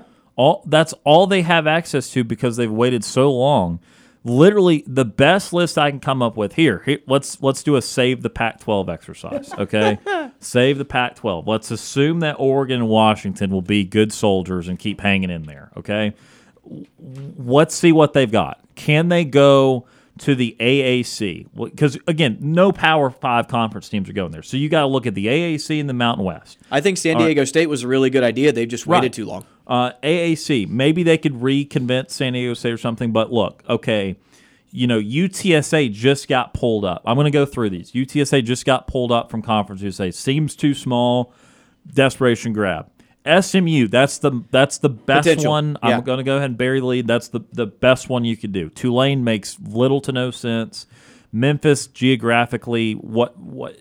I mean, I I know geog- geography's out the window, but if you fill your league with four teams to to go to uh, Pullman, Washington and and Corvallis, Oregon, and all that. Again, that's that's strategy wise interesting too. So a lot of these AAC teams don't make sense. Florida Atlantic would make zero sense ge- geographically. East Carolina the same. Navy absolutely not. North Texas, I mean that's such a small. Pro- that's not a top group of five program. It's okay. Temple, no sense. Rice, fried, you know, steamed. I don't. I mean, respect the Owls. Such a small program. UAB, Do you just go get the small schools in Texas? Is that their best play at this point? Maybe. I mean, I, I certainly think SMU would make sense. Again, I keep markets don't mean everything because again, you got to have school pride. And, and, right. and, some of these smaller conferences have just targeted markets, and it's not gotten them anywhere because, again, like for example, I've talked about this with the AAC adding Charlotte. I thought the AAC made a couple worthy additions as we're going through them, but I also thought like something like Charlotte was just like, okay, Char- Char- the Charlotte 49ers are like the 11th most important sports thing going on there. you know, maybe maybe not even there. They're not top 10. Uh, UAB would not make sense. Charlotte would not make sense. South Florida geographically no sense. Tulsa, uh, you know, geographically that's better, but Tulsa's pretty small. All right, fine. Let's leave the AAC with like Tulsa and SMU. Here's your okay. Here's the beginning of the poo poo platter. All right, so uh, I used that in the show yesterday. I might just start using it every day if we keep bringing up Pac 12. Um, so, Mountain West, that's where geographically these are the teams that make sense to everybody. The obvious two you would have to pull and have to convince are Boise State and San Diego State. Yeah. If you're not doing that, you're not getting what you could get. Uh, you're not getting the best version of what the, the Big 12 did with, with pulling from the AAC. You've got to get those two. That puts you back up to 12 members if you're taking SMU, Tulsa, Boise State, and San Diego State. Are you happy with 12 after you were at 12? Well, that is the number of your teams. But if your trade is USC, UCLA, Colorado, and throw out a Utah or something for Boise State, San Diego State, Tulsa, and SMU, that is rough. And, that is rough. And when when you're if you're the Pac-12, let me point throw this in there. If you're trying to convince some of these group of five schools to come and join you, with the expanded playoff coming up, you have to convince them that they've got a better chance of making the playoff with you rather than being the highest ranked, one of the higher ranked group yeah. of five teams. Because yeah. if I'm Boise State and saying I can get to like a 16 or 14 or 15 ranking right there, and I can be in the in the conversation for a playoff spot or I can go to the Pac 12 and maybe be the fourth team in the Pac 12. I'd take my chances staying in the you the know Mountain what you get if you end up winning as the sixth best conference and you end up getting the playoffs? You know what you get for that? What is that? Money. You get money. Yeah. And that's that would make up the difference. Now obviously it's not going to be accessible to all these teams but you know the top team like boise or san diego state would definitely feel like they could win the mountain west several times as opposed to being sixth, seventh in the Pac 12, at least to start off with. And now we're back to the TV deal thing because you're going to get more money with the TV rights in the Mountain West than you are in the Pac 12 at this point. If the Pac 12 keeps sitting. In theory, right. I don't know what the, the, the Mountain West deal is, but I, you could almost argue with the incompetence, just the, the Mountain West reach out to a couple Pac 12 teams, bring them over, let the Big Ten have the rest. Pac 12's gone, Mountain West says, "All right, well, we have Pac-12 leftovers plus our top group of five teams here." The uh, the Mountain West is currently in the middle of a 270 million dollar deal with CBS and Fox that ends in the 2025-2026 season. I, don't, I still don't know how much that pays out per team though, because um, that's like a total. Members receive con- about four million each year. That's very small. Considerable so, increase from the annual 1.1 under the uh, last one. Okay, so see that's very small. The Pac-12 so Colorado, for reference, is getting 31 from the Big 12. I would think the Pac 12 would still land in the high teens That would be my projection. So that's still a reasonable amount of money. Now, it ends in 25 26. So what you could then go say is the Mountain West is kind of rebranded as, as now the premier conference on the West Coast. And then you you could probably up it to 10, 12 million per right. year by then. And it wouldn't be a huge difference. But, uh, you know, th- there is still money out there. But again, you're I, I, to be fair, I don't even know the numbers. Uh, maybe 20 million, 18 million for the Pac-12 is way too strong. Maybe maybe it's like 12 million. I, I don't know. Uh, but the rest of the Mountain West, could you pull Fresno? Like, okay, you know, that's a California market. They're usually somewhat competent. Wyoming, why? San Jose, Josh San Jose, Allen, man. Yeah, for that like eight win Wyoming team, he'd right. with an NFL uh, Pro Bowler. San Jose State, yeah, you know, Utah State, I don't think so. Colorado State, well, we just lost Colorado. So kind of missed out on a rivalry opportunity. Nevada, that state has people. UNLV, oh yeah, five people go to their games. There's other things to do in Vegas. New Mexico, yeah. Now listen, listen. Let me let me say this. UNLV did just schedule a, a road game with Washington in 2028. So just sure. Saying. I don't know what that's supposed to mean. They're Just not going to be in the same conference. I, I don't. I, I don't know. Anyway, I think we went through it pretty, pretty well there. Bleeding more teams. You look. You start with San Diego State, Boise State. That's fine. Like those two right there. Even SMU, not bad. But that was to add from UC, uh, UCLA and USC. Like you drop from twelve to ten the idea is to get up to 14. That's what the Big 12's doing. They dropped two teams. They didn't add two, they added four because you need to add more to even get close to the value you just lost. So when you lose two for the Pac 12, that's why you add San Diego State, Boise State. Then you can add SMU or Tulsa, whatever. You got four. You love a couple of those. You're okay with the other two. Boom, you got strength in numbers there. But now you're probably losing four teams. So you probably have to add six. It, like I said, if you do a four for four there, this ain't Wendy's. It ain't good. Okay? This is not that would not be good at all. Um, and and so you're at trying to add six for four, and then that's when you're getting into something weird. Like, all right, Rice, you made it from the WAC to the Pac-12. You were in the WAC in like 2008. Here's your Pac-12. Well, did you have a really great, successful program last 15 years? Yeah, we went to a couple bowl games had a couple seven win teams. Who was the highly ranked? Who was the highly drafted quarterback who was out of Fresno State? Derek Carr. Was it Derek Carr? Yeah. Okay. Uh, Derek Carr. Yeah. So I'm just, it's just horrible mismanagement of the conference. And okay, let me give you one more. I know we're just blowing through commercial breaks that, that should have been had by now. Great discussions are had by all, though. So let me ask you guys this. If you're Oregon and Washington, let's say again, I don't want to say Oregon State, although that's one of the rumors. Let's keep the rivals, keep the rivals' names out of your mouth type of thing for right now. Let's say it's like Utah or Arizona. One of those two leaves for, with Colorado to the Big 12.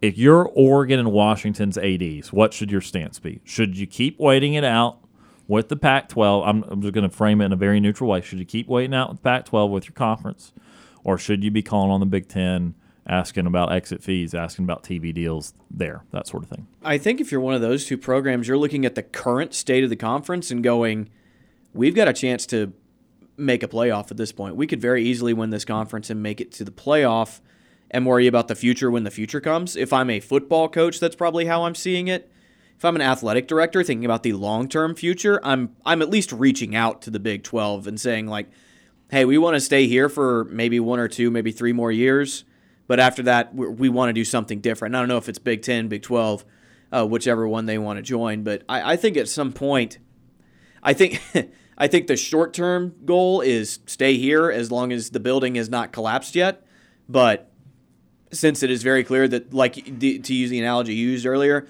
the building is on flyer, fire at all six floors. If it's flying, it's not good either. Yeah, yeah. there's there's bricks and, and structure Everything's flying. flying everywhere. Yeah, but uh, as long as you can, as long as you can keep the ship afloat, be the thing that keeps the ship afloat because you're going to get some really easy conference championships that way, and then some pass to the playoffs.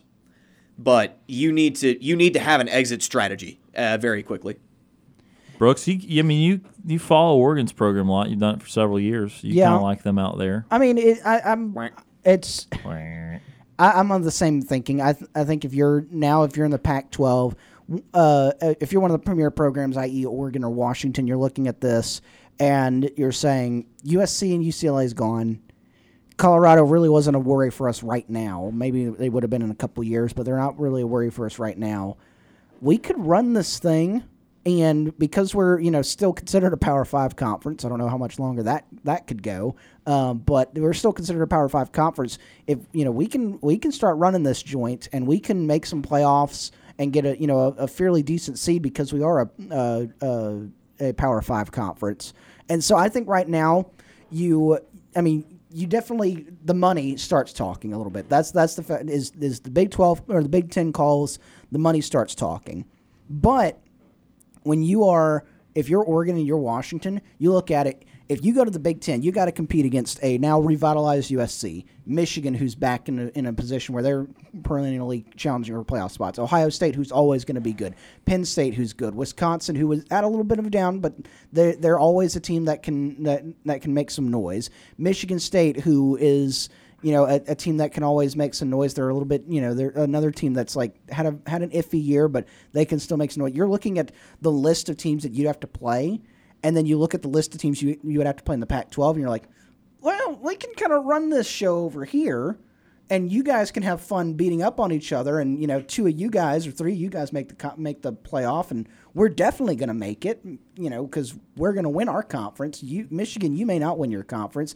You may have to go on the road and play at Oregon, or you may have to go on the road and play at uh, at an Oklahoma or something, or or at a Texas here in a couple years. So instead, we're going to stick over here. So I, I think that's the that would be the play right now. Is you if you're Oregon and you're Washington, you you see the framework of I can run this conference. We can make playoffs year after year because we win the conference every single year, and we don't have to get our our faces beat up every single week and maybe finish fourth in the Big Twelve or in the Big Ten. So you, you're again recap for both of you guys. You're still willing to have you're not you're not planting your flag strong. You still kind of feeling it I'm, out a little bit. I'm I'm going to enjoy a weaker conference while I can, while having one Mm-hmm. foot out the door. Okay, gotcha. So we'll uh, we'll wrap this up with this uh, Big Twelve. Uh, this, this became official about 10 minutes ago as we've been talking about this in this long segment.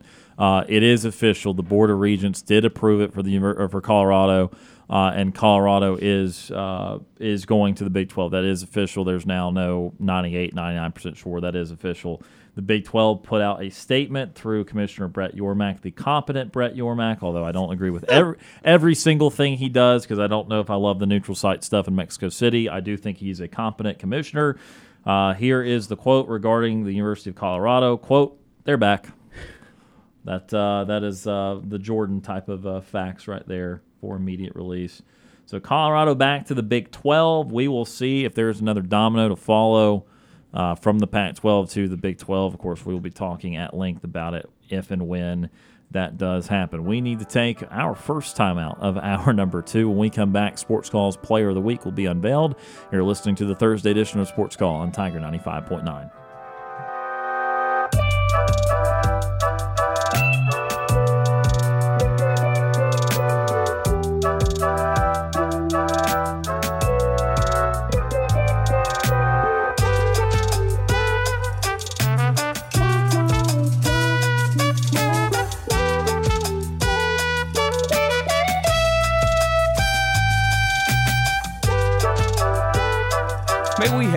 attention, please? Ladies and gentlemen, can I please have your attention? We're Auburn's first and Auburn's favorite sports talk show. Hi, my name is. What? My name is. My name is. Sports Call on Tiger 95.9. I'm Deshaun Davis, former Auburn Tigers football player and all SEC linebacker. You're listening to Sports Call on Tiger 95.9.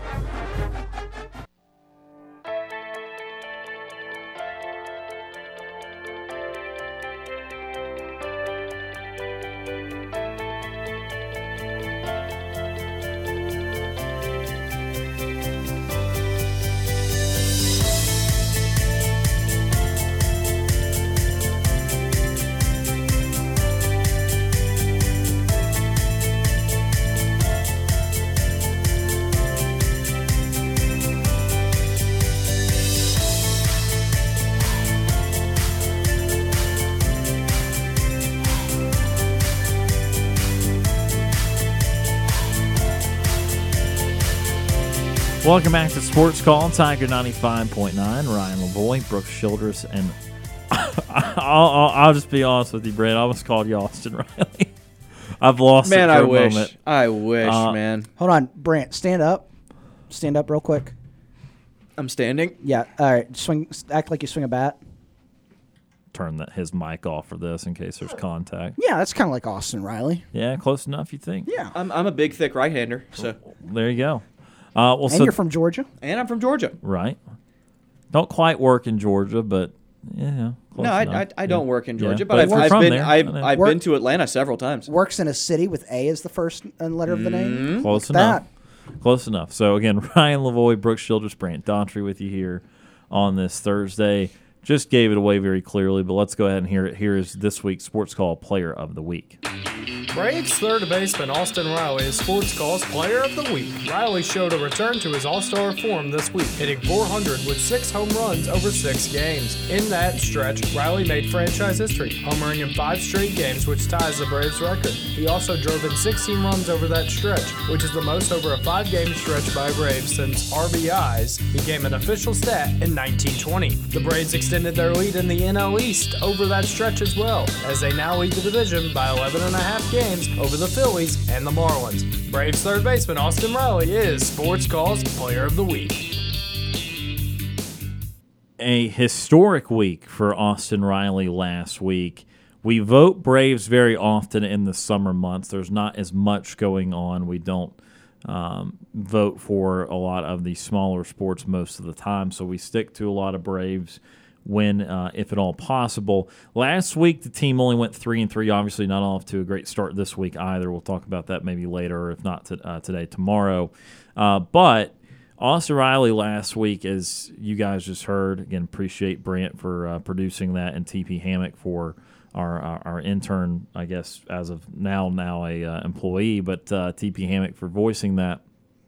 Um, a historic week, something that had not been done in an incredibly long time, if ever, uh, for in the Braves franchise history, uh, with the home runs and RBIs, and in that in that sort short of a time span, and so he was providing the pop. It's good to see Austin Riley have a big week like that too. His power numbers have been a little bit down. The average has been fine, but again, when the power numbers are down and the average is a little down, you don't worry a lot per se, but you definitely notice it. But in one week, guys, Austin Riley went right back to now on pace for all the numbers you expect him to have. Yeah, I, I mean, I kind of said it this way last week, kind of as a joke, but it's like he remembered who he was. You know, he he remembered that he's a guy that has the talent level to compete for an MVP a, uh, uh, a cup, uh, every couple of years, and is a perennial All Star, and is a guy that hits just south of 300 and can have somewhere between 30 and 40 home runs. He he realized that he's a really good baseball player, and he started playing like it again. And obviously, he couldn't keep up that pace. What is it, six homers in five games? No one's going to do that for the entire season. But it, he seems to have gotten back on the horse a little bit, and that's a really good sign. Yeah, and you know it, it's it's really good to have a for the Braves to have a guy doing some positive stuff because it feels like out of the All Star break they haven't done a lot of positive. Um, it, it's still, but you know, you, you look at the lead hasn't really shrunk uh, in the in the National League East, and so not not a lot of people doing positive things out of the All Star break, es- especially around the the NL East. But you know, Austin Riley, it was a it was a quiet thing too. It's like you really didn't realize it was happening, and then as all of a sudden you see the graphics pop on Twitter, it's like, hey, guess what? Just did this historic thing. You're like, whoa, all right, cool.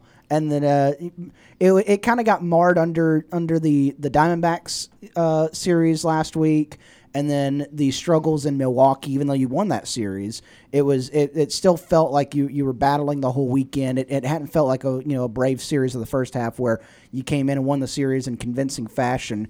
But yeah, Austin Riley is, is, is stepped up to the plate here, figuratively and, and literally, and uh, has, has done some big things for the Braves out of, out of the All Star break in, in this past week, and very deserving of this uh, this coveted honor. Absolutely. Uh, Riley, you know, I think again, as you mentioned, a couple of those games were losses, so I think we don't pay as close enough attention or don't string it together as much as he actually did when we think about when the team loses and that sort of thing. And again, it was a three and three week last week for the Braves. Now zero and two this week after uh, losing a three-run lead in the in the latter innings against Boston last night. Always hate when the Braves lose to Boston. That's just my clashing of worlds. I already deal with the Red Sox enough because uh, my second team of interest is the Yankees, and so when the Braves go play Boston, I really get irked because you don't get many more shots at them. You know, you, you get a quick series, and that's usually it. So I was disappointed by the losses last night. I we can actually break this game down a little bit. Did you, did you guys watch that game last night by any chance on Uh, ESPN? I watched, I think, the second half of it. I, I did not watch a lot of it. Okay, Brooks, did you watch any of it? Not really. I, I mean, I went back and checked the box scores and I watched some highlights and stuff. So no watch it. All right.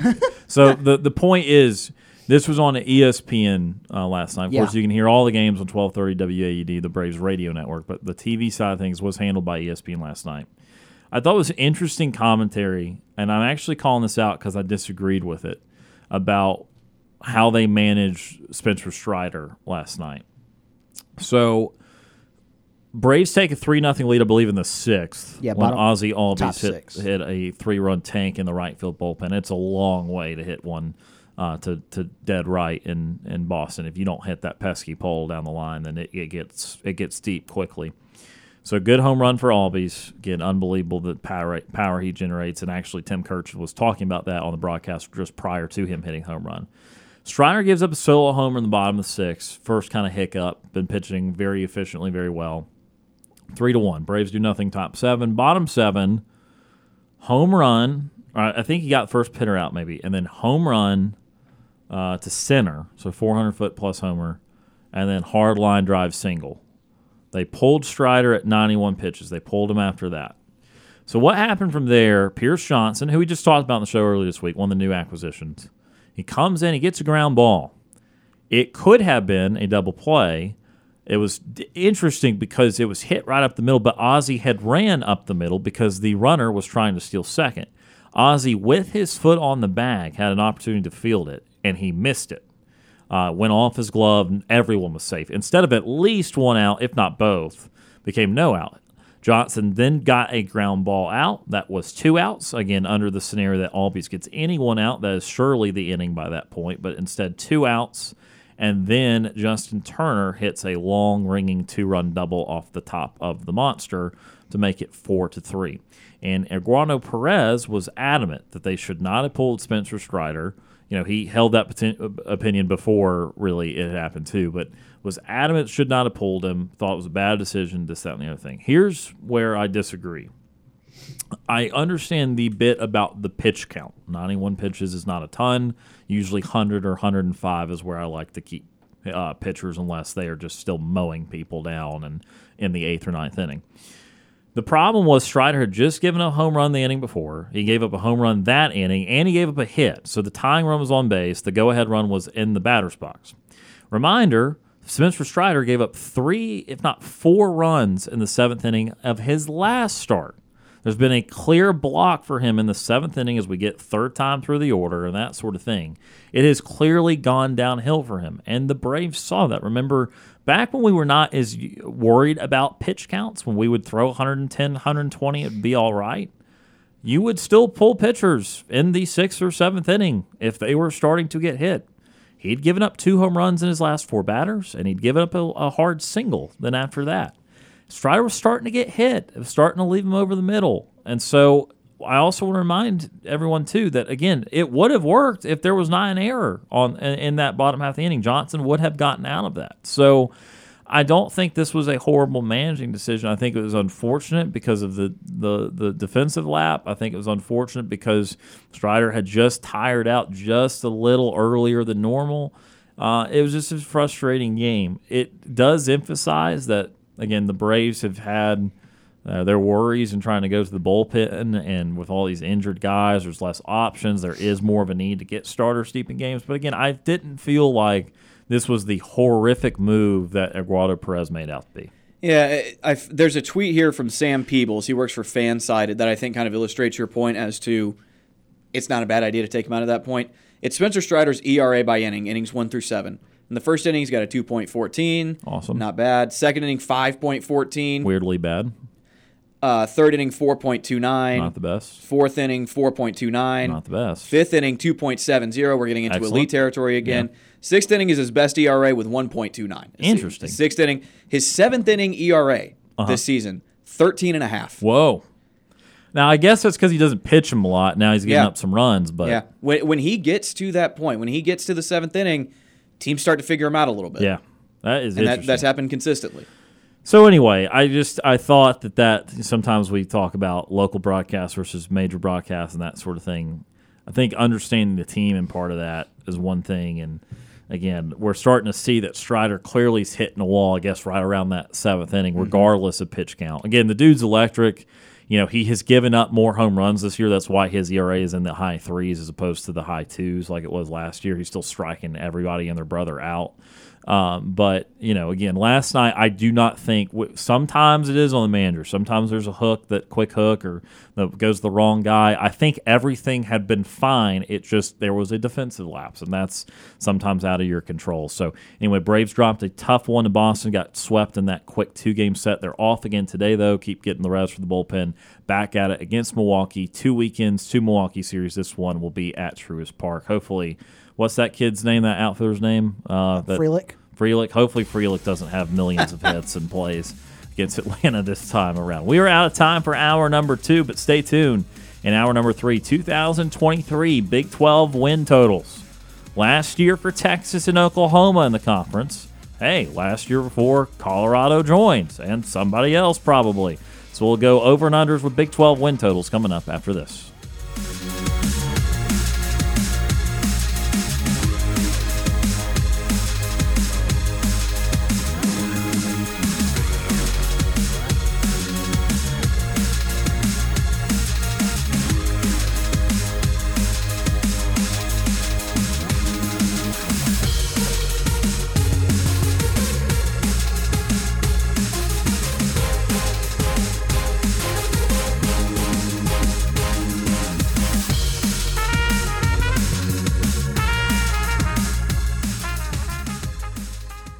Two hours of sports call are finished. Don't touch that radio dial. We've got one more hour to go. Whether you're leaving work, cruising around town, or listening on demand, we've still got some fun left for you. To be part of the show, give us a call at 334 887 3401 locally or toll free at 1 888 9 Tiger 9. Auburn's first and Auburn's favorite sports talk show has been on the air since 1995 and is ready for 60 more minutes of fun. Now, let's get this hour of sports call started. Hour number three of Sports Call starting right now. Tiger 95.9, the Tiger.fm, and the Tiger Communications app. Ryan Lavoie, Brooks Childress, and Brant Daughtry with you here on this Thursday.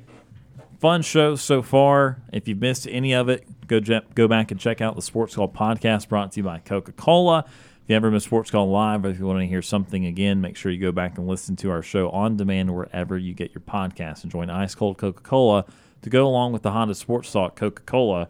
Taste the feeling. All right, as we've done each and every day this week, let's go through a Power Five conference win totals. It may not be as squeaky clean next year, guys. May not have five five conferences for five days. The way the Pac-12 is trending, we shall see. Uh, but it, today is Big 12 day. Again, reminder if you missed any of it, Monday we did the SEC. Tuesday we did the Pac 12. Wednesday we did the Big 10. Today's the Big 12. Tomorrow we will conclude with the Atlantic Coast Conference. So, as has been the form for each of the days, going to read out all the teams over under totals, and we will take a smattering of them. Some that we like over, some that we like under, and of course, a little conversing of the the top couple of teams uh, in their final voyage with the Big 12, Texas and Oklahoma. So let's get to it. We'll start with Texas and Oklahoma. They are the only two teams in the league with win totals of nine nine or better. They are at both at nine and a half. Kansas State, the reigning conference champion, they are at eight and a half. TCU, the reigning national runner up, is at seven and a half with Texas Tech and Baylor. Again, all three of those at seven and a half. New to the conference, the highest over under for the newbies is UCF at six and a half. Also at six and a half, Oklahoma State and Kansas. Also uh, down at five and a half, you got Iowa State, BYU, and Cincinnati. Of course, BYU and Cincinnati new to the league. And down lowly at four and a half is West Virginia and Houston. So again, to kind of put a bow on those numbers, you got two teams at nine and a half, one at eight and a half, but then you got three teams at seven and a half, three teams at six and a half, three teams at five and a half, and two teams at four and a half. No one above nine and a half, no one below four and a half, which has kind of been rare for these conferences. Usually there's been someone in double figures. Usually there's even been someone below four and a half, at least in a couple of these leagues, like yesterday, where we had a couple of teams at three and a half in the Big Ten. Uh, so, guys, what stands out initially to you, either as too low, too high, or, or just right? Oklahoma went six and seven last year. They did, and their over under projected win total is nine and a half. It like is. I, I know they have a super talented team, but I mean, it just didn't go well last year, and not. I don't think a lot has changed. I mean, correct me if I'm wrong, but Brent Venables still there. Still going to be Dillon Gabriel. Yeah, still still going to be the same large makeup of this roster. Nothing major has changed. I just I think Brent Venables is a better coach than six and seven, but I'm not sure he's at nine and a half yet. I, am I'm definitely slamming the over or slamming the under for Oklahoma. You know, I don't know if I would slam the under because you you look at the talent would level. caress the under or I don't lightly pat the under. Right. the the uh, Oklahoma is a is a team that I, I, know a lot of people have, have high expectations for. Um, there, you know, it, last year it, it, felt like it was, you know, Brent Venables' first time as a head coach. It was an adjustment period. Um, Oklahoma still has a bunch of talent. There, it wasn't like it was a mass exodus that I don't recall when uh, when um, Lincoln Riley. Lincoln Riley. Thank you so much. Yep. Uh, when Lincoln Riley left, it doesn't feel like there was a mass exodus except for the quarterback uh, spot. But you've got uh, Dillon Gabriel there, who is a fair, uh, a very good quarterback. Um, I don't like I said. I don't know if I hammer the under nine and a half. I mean, you're looking at the schedule. They don't have a, a big marquee out of conference game this year. You're you're taking on uh, your out of conference schedules: Arkansas State, SMU, and Tulsa. Uh, and, and, and then everything else is, falls in there. Their biggest challenge, of course, is Texas on that neutral site game, um, and then Oklahoma State later in the year, TCU at the end of the year. I, you know, I could I could see a, I can. There's a realistic track for nine games because Iowa State was down last year.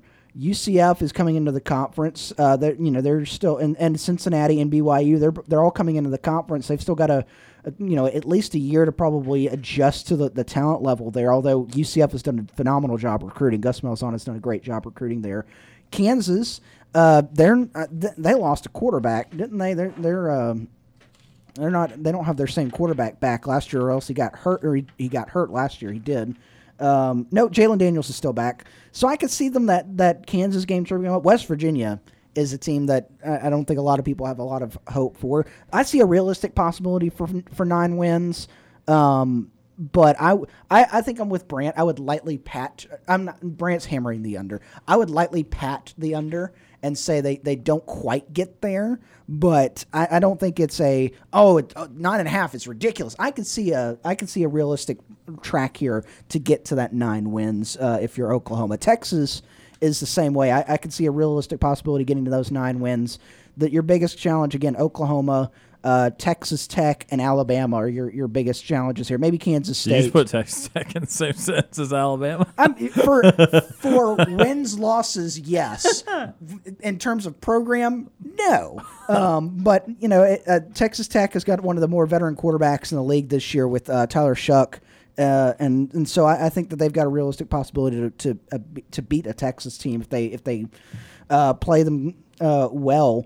And so I, I, think that Texas, I think Texas has a better chance of reaching that nine games than Oklahoma does. Uh, that nine, uh, but there's nobody in this conference that I think has, uh, I feel very strongly about going undefeated. I don't see a playoff team in the Big 12 this year. And when we do our complete conference breakdowns, I know this is a way to break down a conference, but we'll have a a different kind of a conference breakdown when we kind of relate to who's going to win that conference, players, that sort of thing. And uh, a little bit later, closer to the season. But when I'm just looking at these win totals, gosh, Oklahoma at nine and a half. It's it's a brand thing. It's a talent. It's the idea of talent thing. I'm just worried about Brent Venables. I mean, again, it's not like Oklahoma last year went and just played this awful schedule. All the teams in this league are the same. Like there, I, mean, I know that there are a couple of teams like TCU that are not going to be as good as they were last year, but I'm just saying like these. It's not. They haven't changed conferences yet, and no one around them has changed except for adding a couple of teams like UCF, uh, who is on their schedule, in Cincinnati. The good news for Oklahoma is they don't have a conference, non-conference game. I expect them to lose. S, Arkansas State, FSMU, and at Tulsa, nothing to worry about. I don't think. Uh, then they start a the conference slate pretty light at Cincinnati, host Iowa State. So Oklahoma could get some real momentum uh, behind themselves. But I'm not confident in it because if they lose to Texas, could they lose to Oklahoma State? Absolutely. Oklahoma State's going to want to beat them. This is the last Bedlam that we know of. So Oklahoma State's going to want that bad. It's going to be at Oklahoma State. Uh, could they lose to someone like TCU again? Maybe by the end of the year, TCU's figured out uh, their situation. The only problem with TCU is they've only got three returning offensive starters. They lost really yeah, all. They they I lost mean, everybody. I mean, they, they they really did. So TCU is going to be hard to figure this year. So Oklahoma has a break scheduling wise. I'm just not sure they're a great team, and not great teams will lose somebody. I mean, they could easily lose at Kansas. I mean, I know that sounds weird to say, uh, but you know they only beat them by 10 last year it's not like there's this world of difference in oklahoma and kansas which is just so weird to say in football. But I, am not confident in it. They're not. They don't seem like they're good enough to go win ten or eleven games. The schedule might for, force them to. Might be around that area. Whereas Texas, I, I think Texas will beat Oklahoma. I think Texas will be better than Oklahoma. I think Texas's offense will be really damn good this year. Problem is, they've got a loss in the non conference, in my opinion. I think they're going to lose to Alabama. Now, look, they played Bama as well as you could last year without beating them and uh, you know Alabama is still going to have to be figuring out the quarterback situation. It's going to be week two, so that's going to be a, a, trial by fire by whoever Alabama does go with. But I still don't love anyone waltzing in the Bryant Denny in the non-conference. Alabama's been awesome against non-conference teams uh, under Nick Saban, so I, I I I still think that is going to be a loss for them. So now you got to play one loss ball the rest of the year. Can they do that? Sure, but they do have the little tougher edge of it because they do have someone like Kansas State uh, and Baylor, who I value more than some of the teams Oklahoma had. Oklahoma had uh, some teams like West Virginia and BYU that are going to be the bottom half of this league, whereas Texas has more some top, top half teams. But again, I think the moral of the story is even with Texas and Oklahoma, even if they end up being the top of the league, I just don't think they're good enough to avoid that upset loss. I don't think they're good enough to really stand out, especially if Texas can't beat Alabama. And so I don't think there's a playoff team out of this Big 12 this year. Obviously, it's kind of a fluke thing, a freak thing that was TCU last year. And and so I, if you made me take over with one, I still take Texas because of the team, because of the talent. But clearly, schedule wise, benefits Oklahoma more. I just don't. I have no way of trusting Brent Venables after what whatever the hell that was last year. That was the worst year of Oklahoma football in 20 something, 30 something years. Like, I mean, it was bad, bad for them. So that's not nothing to me. I can't just act like that never happened and just think they returned to a top 10, 15 team this year. That's not it's not how I'm choosing to operate. What else to you guys stands out around the top of the league? Do you like? What do you think of something like TCU Kansas State? That was the that was the Big 12 championship game matchup. It was an epic game. Kansas State won it, but TCU's still in the playoff. They're at eight and a half and seven and a half respectively. Yeah, that's what I wanted to look at. I think TCU definitely takes a step back this year, but let's talk about Kansas State a little bit. They return eight offensive starters of the uh, uh, of the 30 major contributors that they had last year. They return 23 of them. They have their starting quarterback back on the team. I, I don't know if Kansas State's going to win more than eight and a half games this year, but they won 10 last year. They won the Big 12 last year. And, you know, they do have to go to Texas, but that's by far their hardest team, game. Uh, they have at Oklahoma State, at Texas Tech. I don't know how good Texas Tech's going to be. Um, but, I, like, they could very well, it would not shock me if they got to that Texas game on November 4th undefeated. I, I, think it would. I think it's very possible. Now you do have to play at Missouri. I think they have that one. You have to host UCF, and they're Uh, their first foray into the Big 12, and I, I don't know how that game's going to go. But Kansas State, I think, is a team that could be pretty good this year. Uh, and if they get if they get hot at the beginning of the season, build that momentum, obviously, then I think they if they can go to Texas and win that game, I think we're talking about a really good Kansas State team this year. The the two that I was I was going to bring up one of you brought up one of them Ryan that that I would be very interested in their over unders not not saying I would take these but I'd be very interested. TCU with that seven and a half because you look at their their roster from last year three returning offensive starters. Three one of them is a wide receiver and two on the offensive line everybody else is going to be is going to be a new starter there on offense um, Sonny Dykes won the National Coach of the Year last year. I think he's going to have to coach like like it this year for them to have a have uh, even remotely the, the same level of success that they had this year. I mean, you look at their schedule; it's it's not uh, the the hardest thing in the non-conference. You've got Colorado, Nicholls State, and SMU. Uh, but you do you're on the road at Kansas State, you're on the road at Texas Tech, you're on the road at Oklahoma. You get Texas and Baylor at home, but you know you're uh, you know if you're looking at those games, you're probably going to have just as many Texas fans in the in your own stadium because of just the the sheer amount of Texas fans there are. Uh, and then Baylor, you know, you'll probably outnumber them in your home stadium, but that that would be something that I would be interested in the under at, at seven and a half, just because I don't know. I, I Sonny Dykes is going to have to do a, a bang up alf- offensive coaching job this year with only three returning starters. The other one that I'd be interested in is Kansas but I'd be interested in the over for this one. Six and a half is their their uh, line right now. They're returning ten starters. They're on the opposite end of that. They got ten people coming back. One guy on the offensive line left, and now they got uh, he's back. You look at their schedule, and it's not that difficult. You got Missouri State in the non-conference. You're at ne- you're at Nevada, but Nevada's a bottom half Mountain West team uh, since oh what's his his name? He left for Colorado State. Um, I, will remember it later. But since he left Nevada, they've they've slipped back down to the bottom half of that conference. Um, you do have road games at Texas, at Oklahoma State, uh, and and those could be problematic there. But you know, in, in Illinois, you got Illinois at home in the non-conference. But if you have a, a fairly decent offense, Illinois is not going to score that many points. You've, you've seen Bret Bielema's offense. We all saw it in the Southeastern Conference a couple years ago. We're all pro- maybe about to see it again with Dan Enos back at Arkansas. Um, but it's it, it's not the most high, potent, powerful offense. There, if, if you can get an offense that can score, they're going to have a hard time keeping up. And so I, I, I, would be interested in that over six and a half on Kansas, uh, just because of the, the way they scored last year in the first half of that season. Uh, you, you look at there, they started 56, 55, 48, 35, and you hit that 14 to 11 score with Iowa State. But still, after that, you still put up 31, 42, uh, 23, 37, 28, 14, 27. You, you still put up plus 25 points in a lot of these games uh, against conference opponents. Um, I, would be very interested in the, the over on that one because I, I can see some winnable games on the schedule. So to give you some of the prices on these teams, so back with Texas and Oklahoma, Texas was a minus 125 to go over, plus 105 uh, to go under. So you get some value if you go under. But again, I, I, like them as a team more than Oklahoma. Oklahoma is basically a pick 'em. It's minus 105 to go over, minus 115 to go under.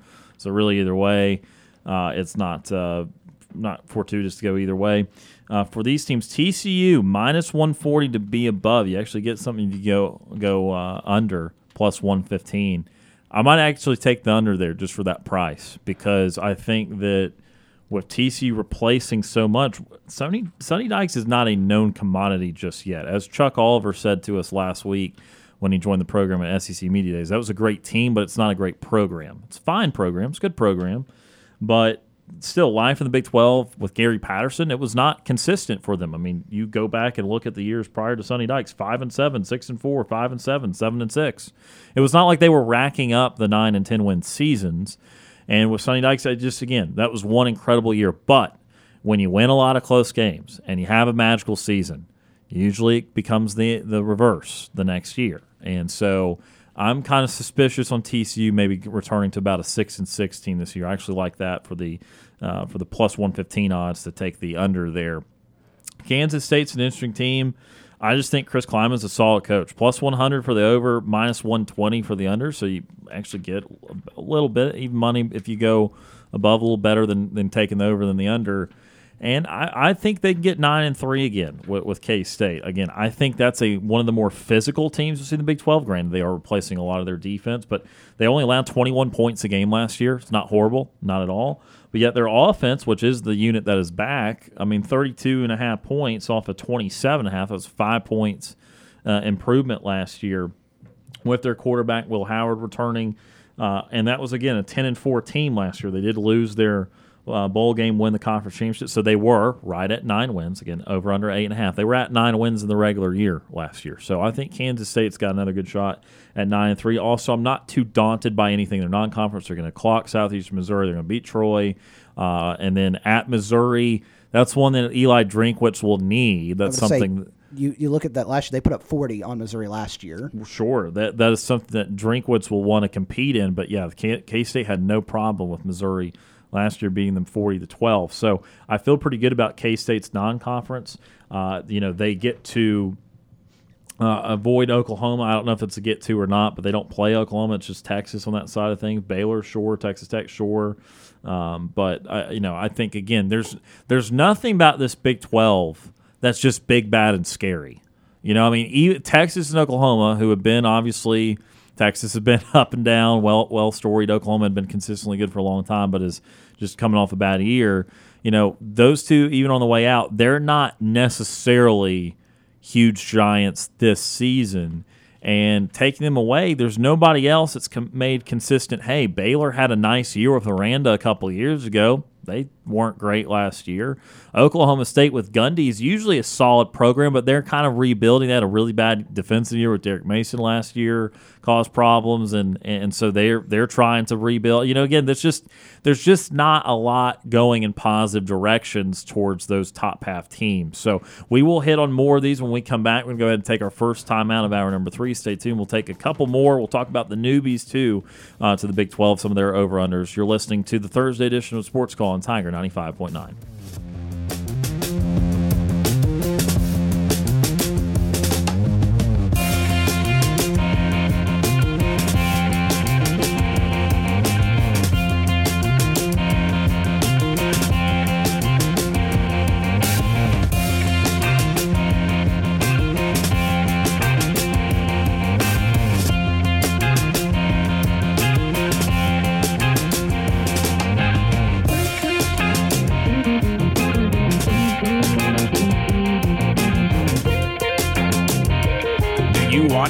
our conversation? Tweet us your thoughts on Twitter at SportsCallAU. We're done paying the bills.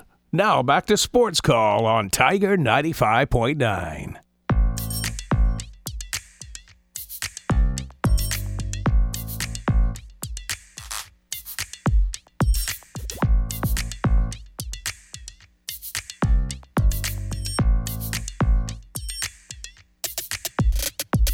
Welcome back to Sports Call Tiger 95.9. Ryan Lavoie, Brooks Childress, Brant Daughtry with you here on this Thursday. Starting to get to the waning moments of this Thursday edition of the show. Can I tell you something? Uh, yes, you can. Always. Yesterday was the most Tuesday feeling Wednesday that I've ever experienced, and today is the most Friday feeling Thursday that I've ever experienced.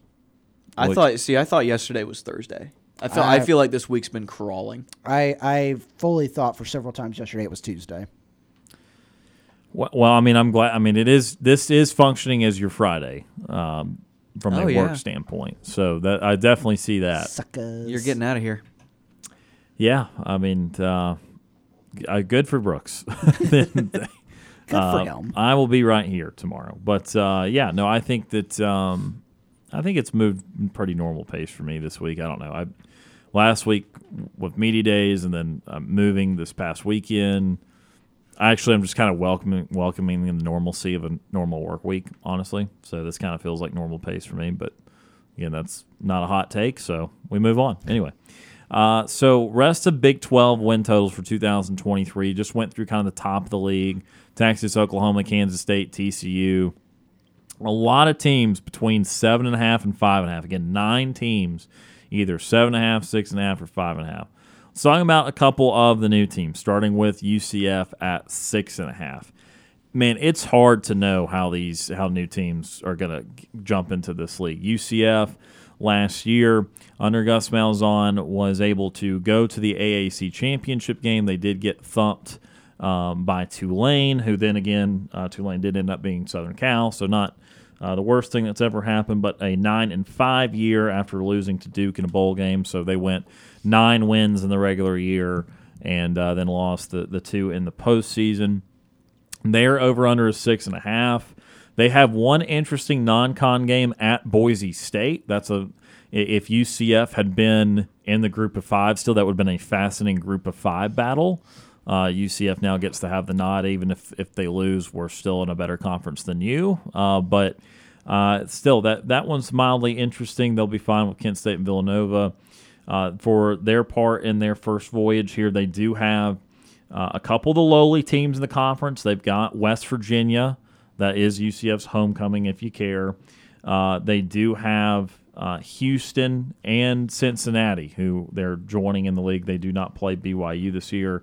They do not play Texas. They do go to Oklahoma, so UCF will be in a conference with Texas, yet never will play them in the conference, which is a fun dynamic there.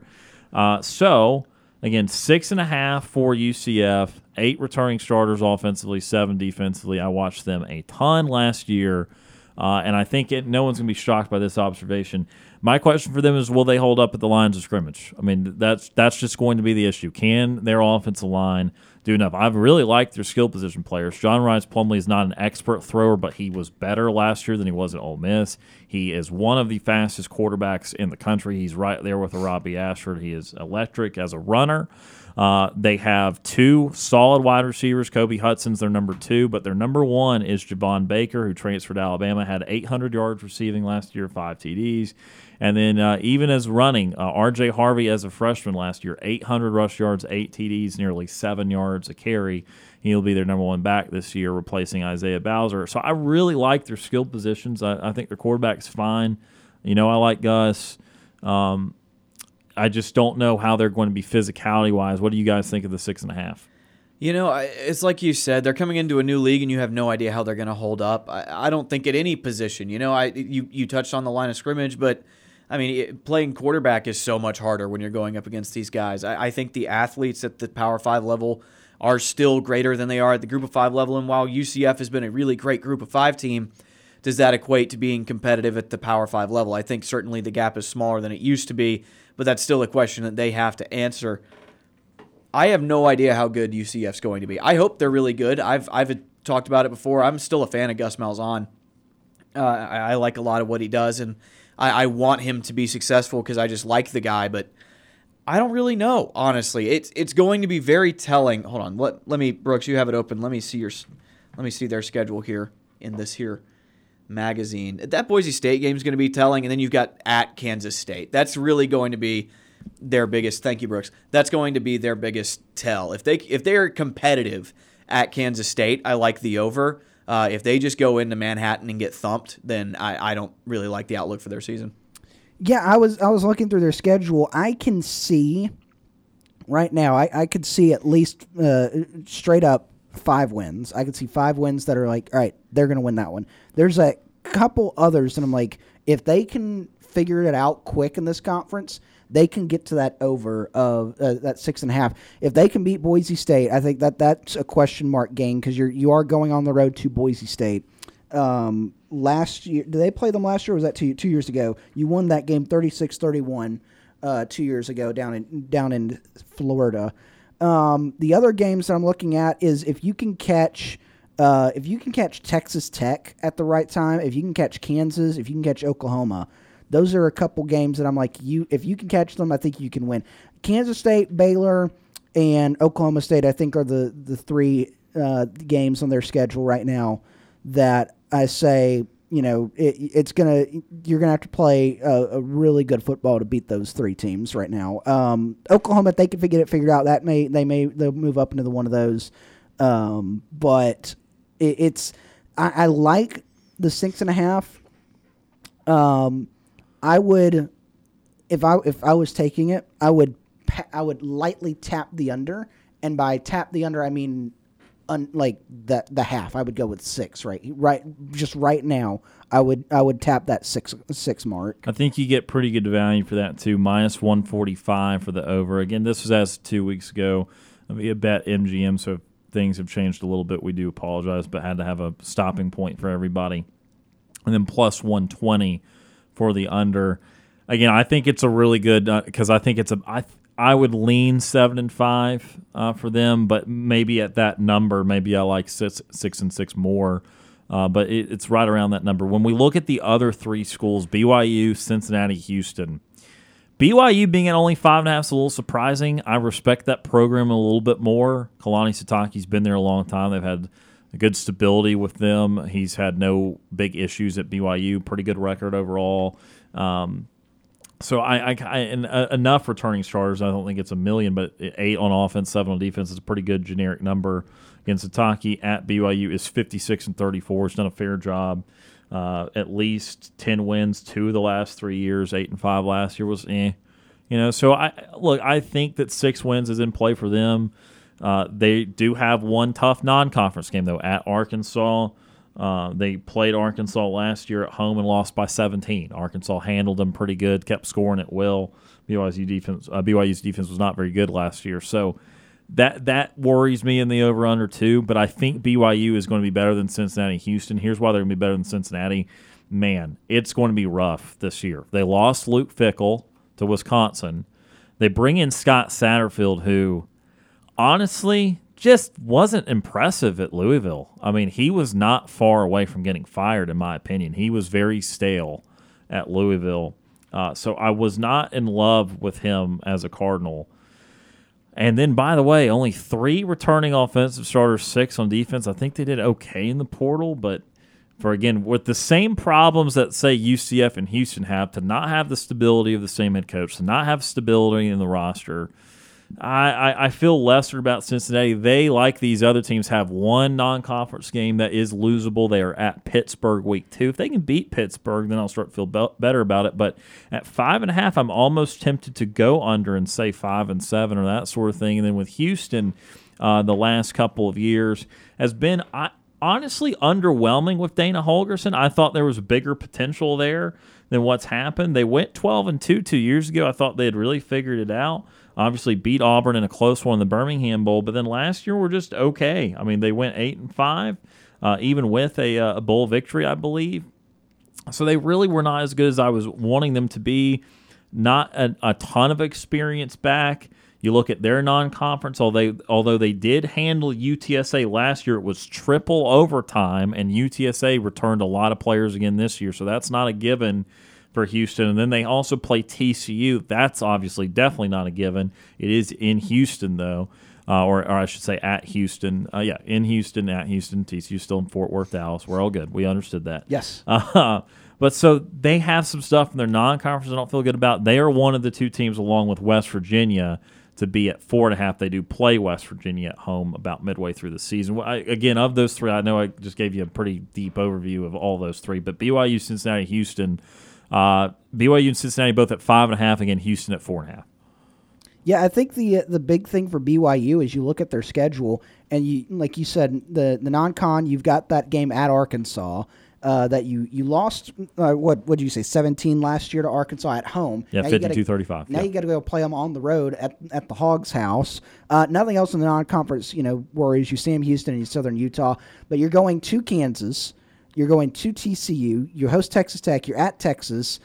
You host Oklahoma, and you're at Oklahoma State. I think the fact that you've got Texas, Oklahoma, and Oklahoma State all on your first year schedule in the in the Big Twelve really plays a factor into that uh, that five and a half number right there. Um, I would be tempted to to sniff that under too if I if I was a, a betting man, and of course I'm not because we're in the state of Alabama. Uh, for all all interested parties listening, uh, but uh, yeah, I would be I would be tempted to sniff that under for them.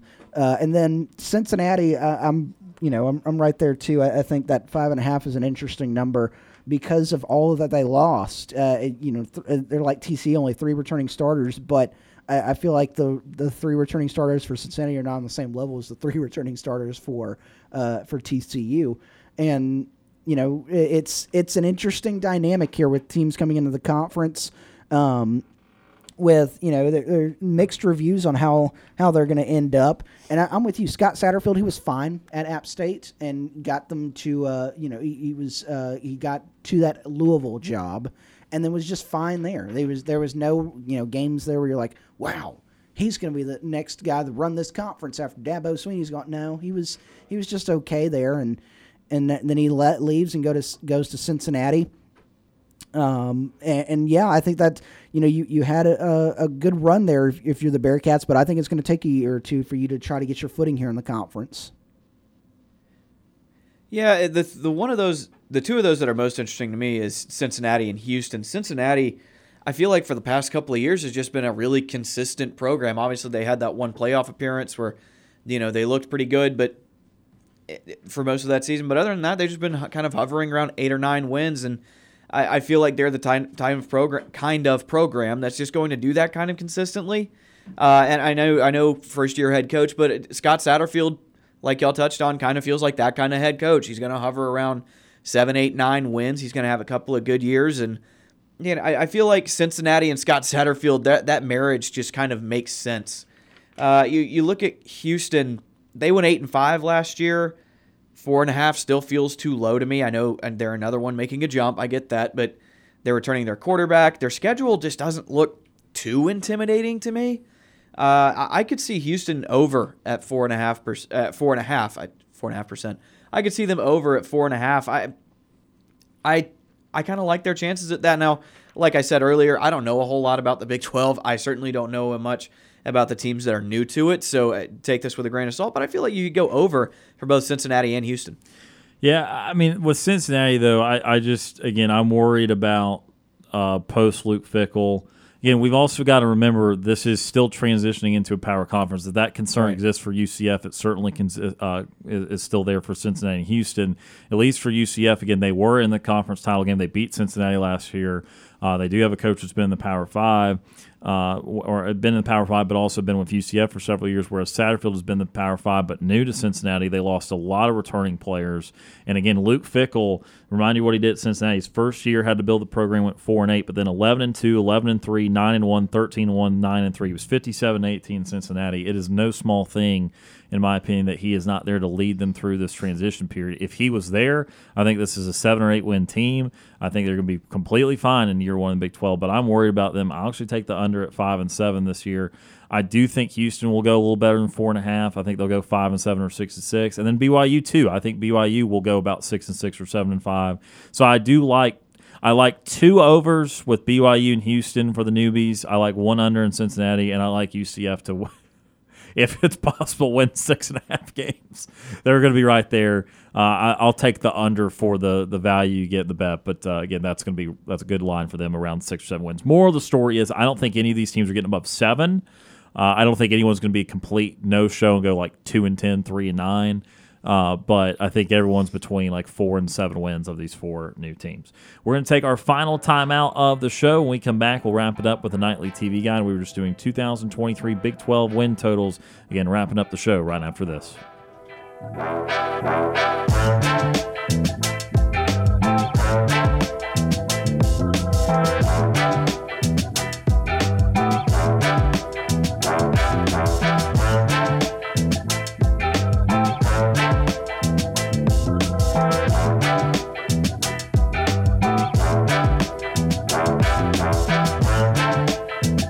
Looking for another way to listen to our show? Be sure to download the Tiger Communications app and listen to Sports Call wherever you go.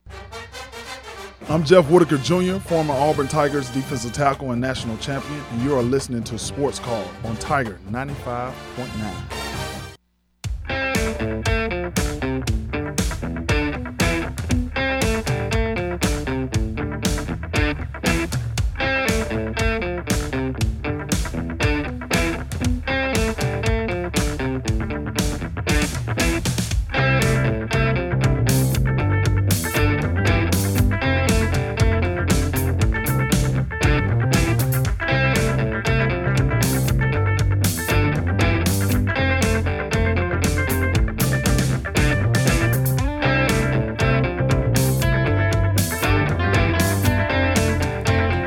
Sports Call. Final couple minutes today. Tiger 95.9. Ryan Lavoie, Brant Daughtry, Brooks Childress with you here. Fun show today. We've had uh, just a lot of college football talk. We did have a quick baseball trade discussion with Shohei Ohtani. We should probably mention, you know, we were talking about all the, the theoreticals around trying to go for it and that sort of thing, trades. Should also mention that he did throw a one hit shutout in the first game of doubleheader and then hit two home runs in the second game of doubleheader that is the reason we spend so much time talking about where one man is going to play baseball or potentially get traded is because uh, he is a all-star as both a hitter and a pitcher, something we've not seen in 100 years in the sport. So that was pretty impressive stuff. All right, just a couple minutes left in the show. Time for nightly TV guide to conclude it. Our show is about to end, but we've got you covered on entertainment for the evening. Here's Sports Call's nightly TV guide. Sports Calls Nightly TV Guide presented by White Claw Hard Seltzer. Brooks, what we got? Well, we've got a plethora of sports on tonight, so I'm going to give you two movie picks to start things off at 7 o'clock on FX. It is your Marvel fix for the evening. Captain America, the first Avenger, uh, is, is tonight. And then follow that up at 7.45 at HBO 2. It's Pulp Fiction. And classic, classic Tarantino. Actually, let me let me add Oh, a no. redaction. I was reading tomorrow's nightly No! TV guide. Sorry, redaction. Sports are still on tonight. Your only movie pick for tonight, six o'clock on FX, is Iron Man three. Still a movie. Uh, your Marvel fix for the evening. Robert Downey Jr. stars as Iron Man. Uh, so there's your movie pick for the evening. I apologize to the masses out there. Sports picks for you tonight. Six o'clock on ESPN. The PPA Tour Pickleball is back on national TV. Carvana PPA Pickleball Tour uh, from Seattle. It's it's as I heard it described recently as the sport that dares to ask, is that pickleball or people building birdhouses over there? Uh, ah, Yep. okay. Get it? Uh, then uh, that's the only pickleball on tonight. 6:30 on ESPN U. It's Athletes Unlimited Women's Lacrosse. Some action for you there. Women's World Cup action tonight. 7 o'clock on FS1. Argentina takes on South uh, South Africa. 7 o'clock on E ESPN 2. Slam Ball is back from Las Vegas. Check Oh. out some Slam Ball. Uh, then at 8 o'clock on ESPN, it's the Superstar Racing Experience from the Motor Mile uh, Speedway. Ryan Newman won last week's race. I And- missed it because we were driving back, but We- good for you for remember or for knowing. Yeah, and then so we're going into uh, week three of this, and then two uh, soccer matches tonight, late night, nine o'clock on FS1. It's Leagues Cup action. Club America takes on St. Louis SC, and then at nine thirty on ESPN, it's Borussia Dortmund taking on San Diego Loyal in a club-friendly match, and that is your nightly TV guide brought to our friends at White Claw Hard Seltzer. Thank you very much for that, Brooks, and I hope you have a great weekend, sir, back at home, and uh, we'll see you refreshed next week. Obviously, with that nightly TV guide rendition there, I need some refresh time. Well, I'll, I at least already know half of it, so Yeah. I can already re- try to recall that from memory tomorrow. Brant, thank you for being on the show here today, and uh, again, have a great. I guess we won't see you tomorrow either, too. Uh, you'll be here, just not on the show, but you have a great weekend too. Once we get there. Thank you for having me. Uh, that will do it for the show today. Again, as always, we thank all those that tuned in and called in for Brant Daughtry and Brooks Childress. My name is Ryan Lavoie. Have a great Thursday night, and we'll talk to you again tomorrow.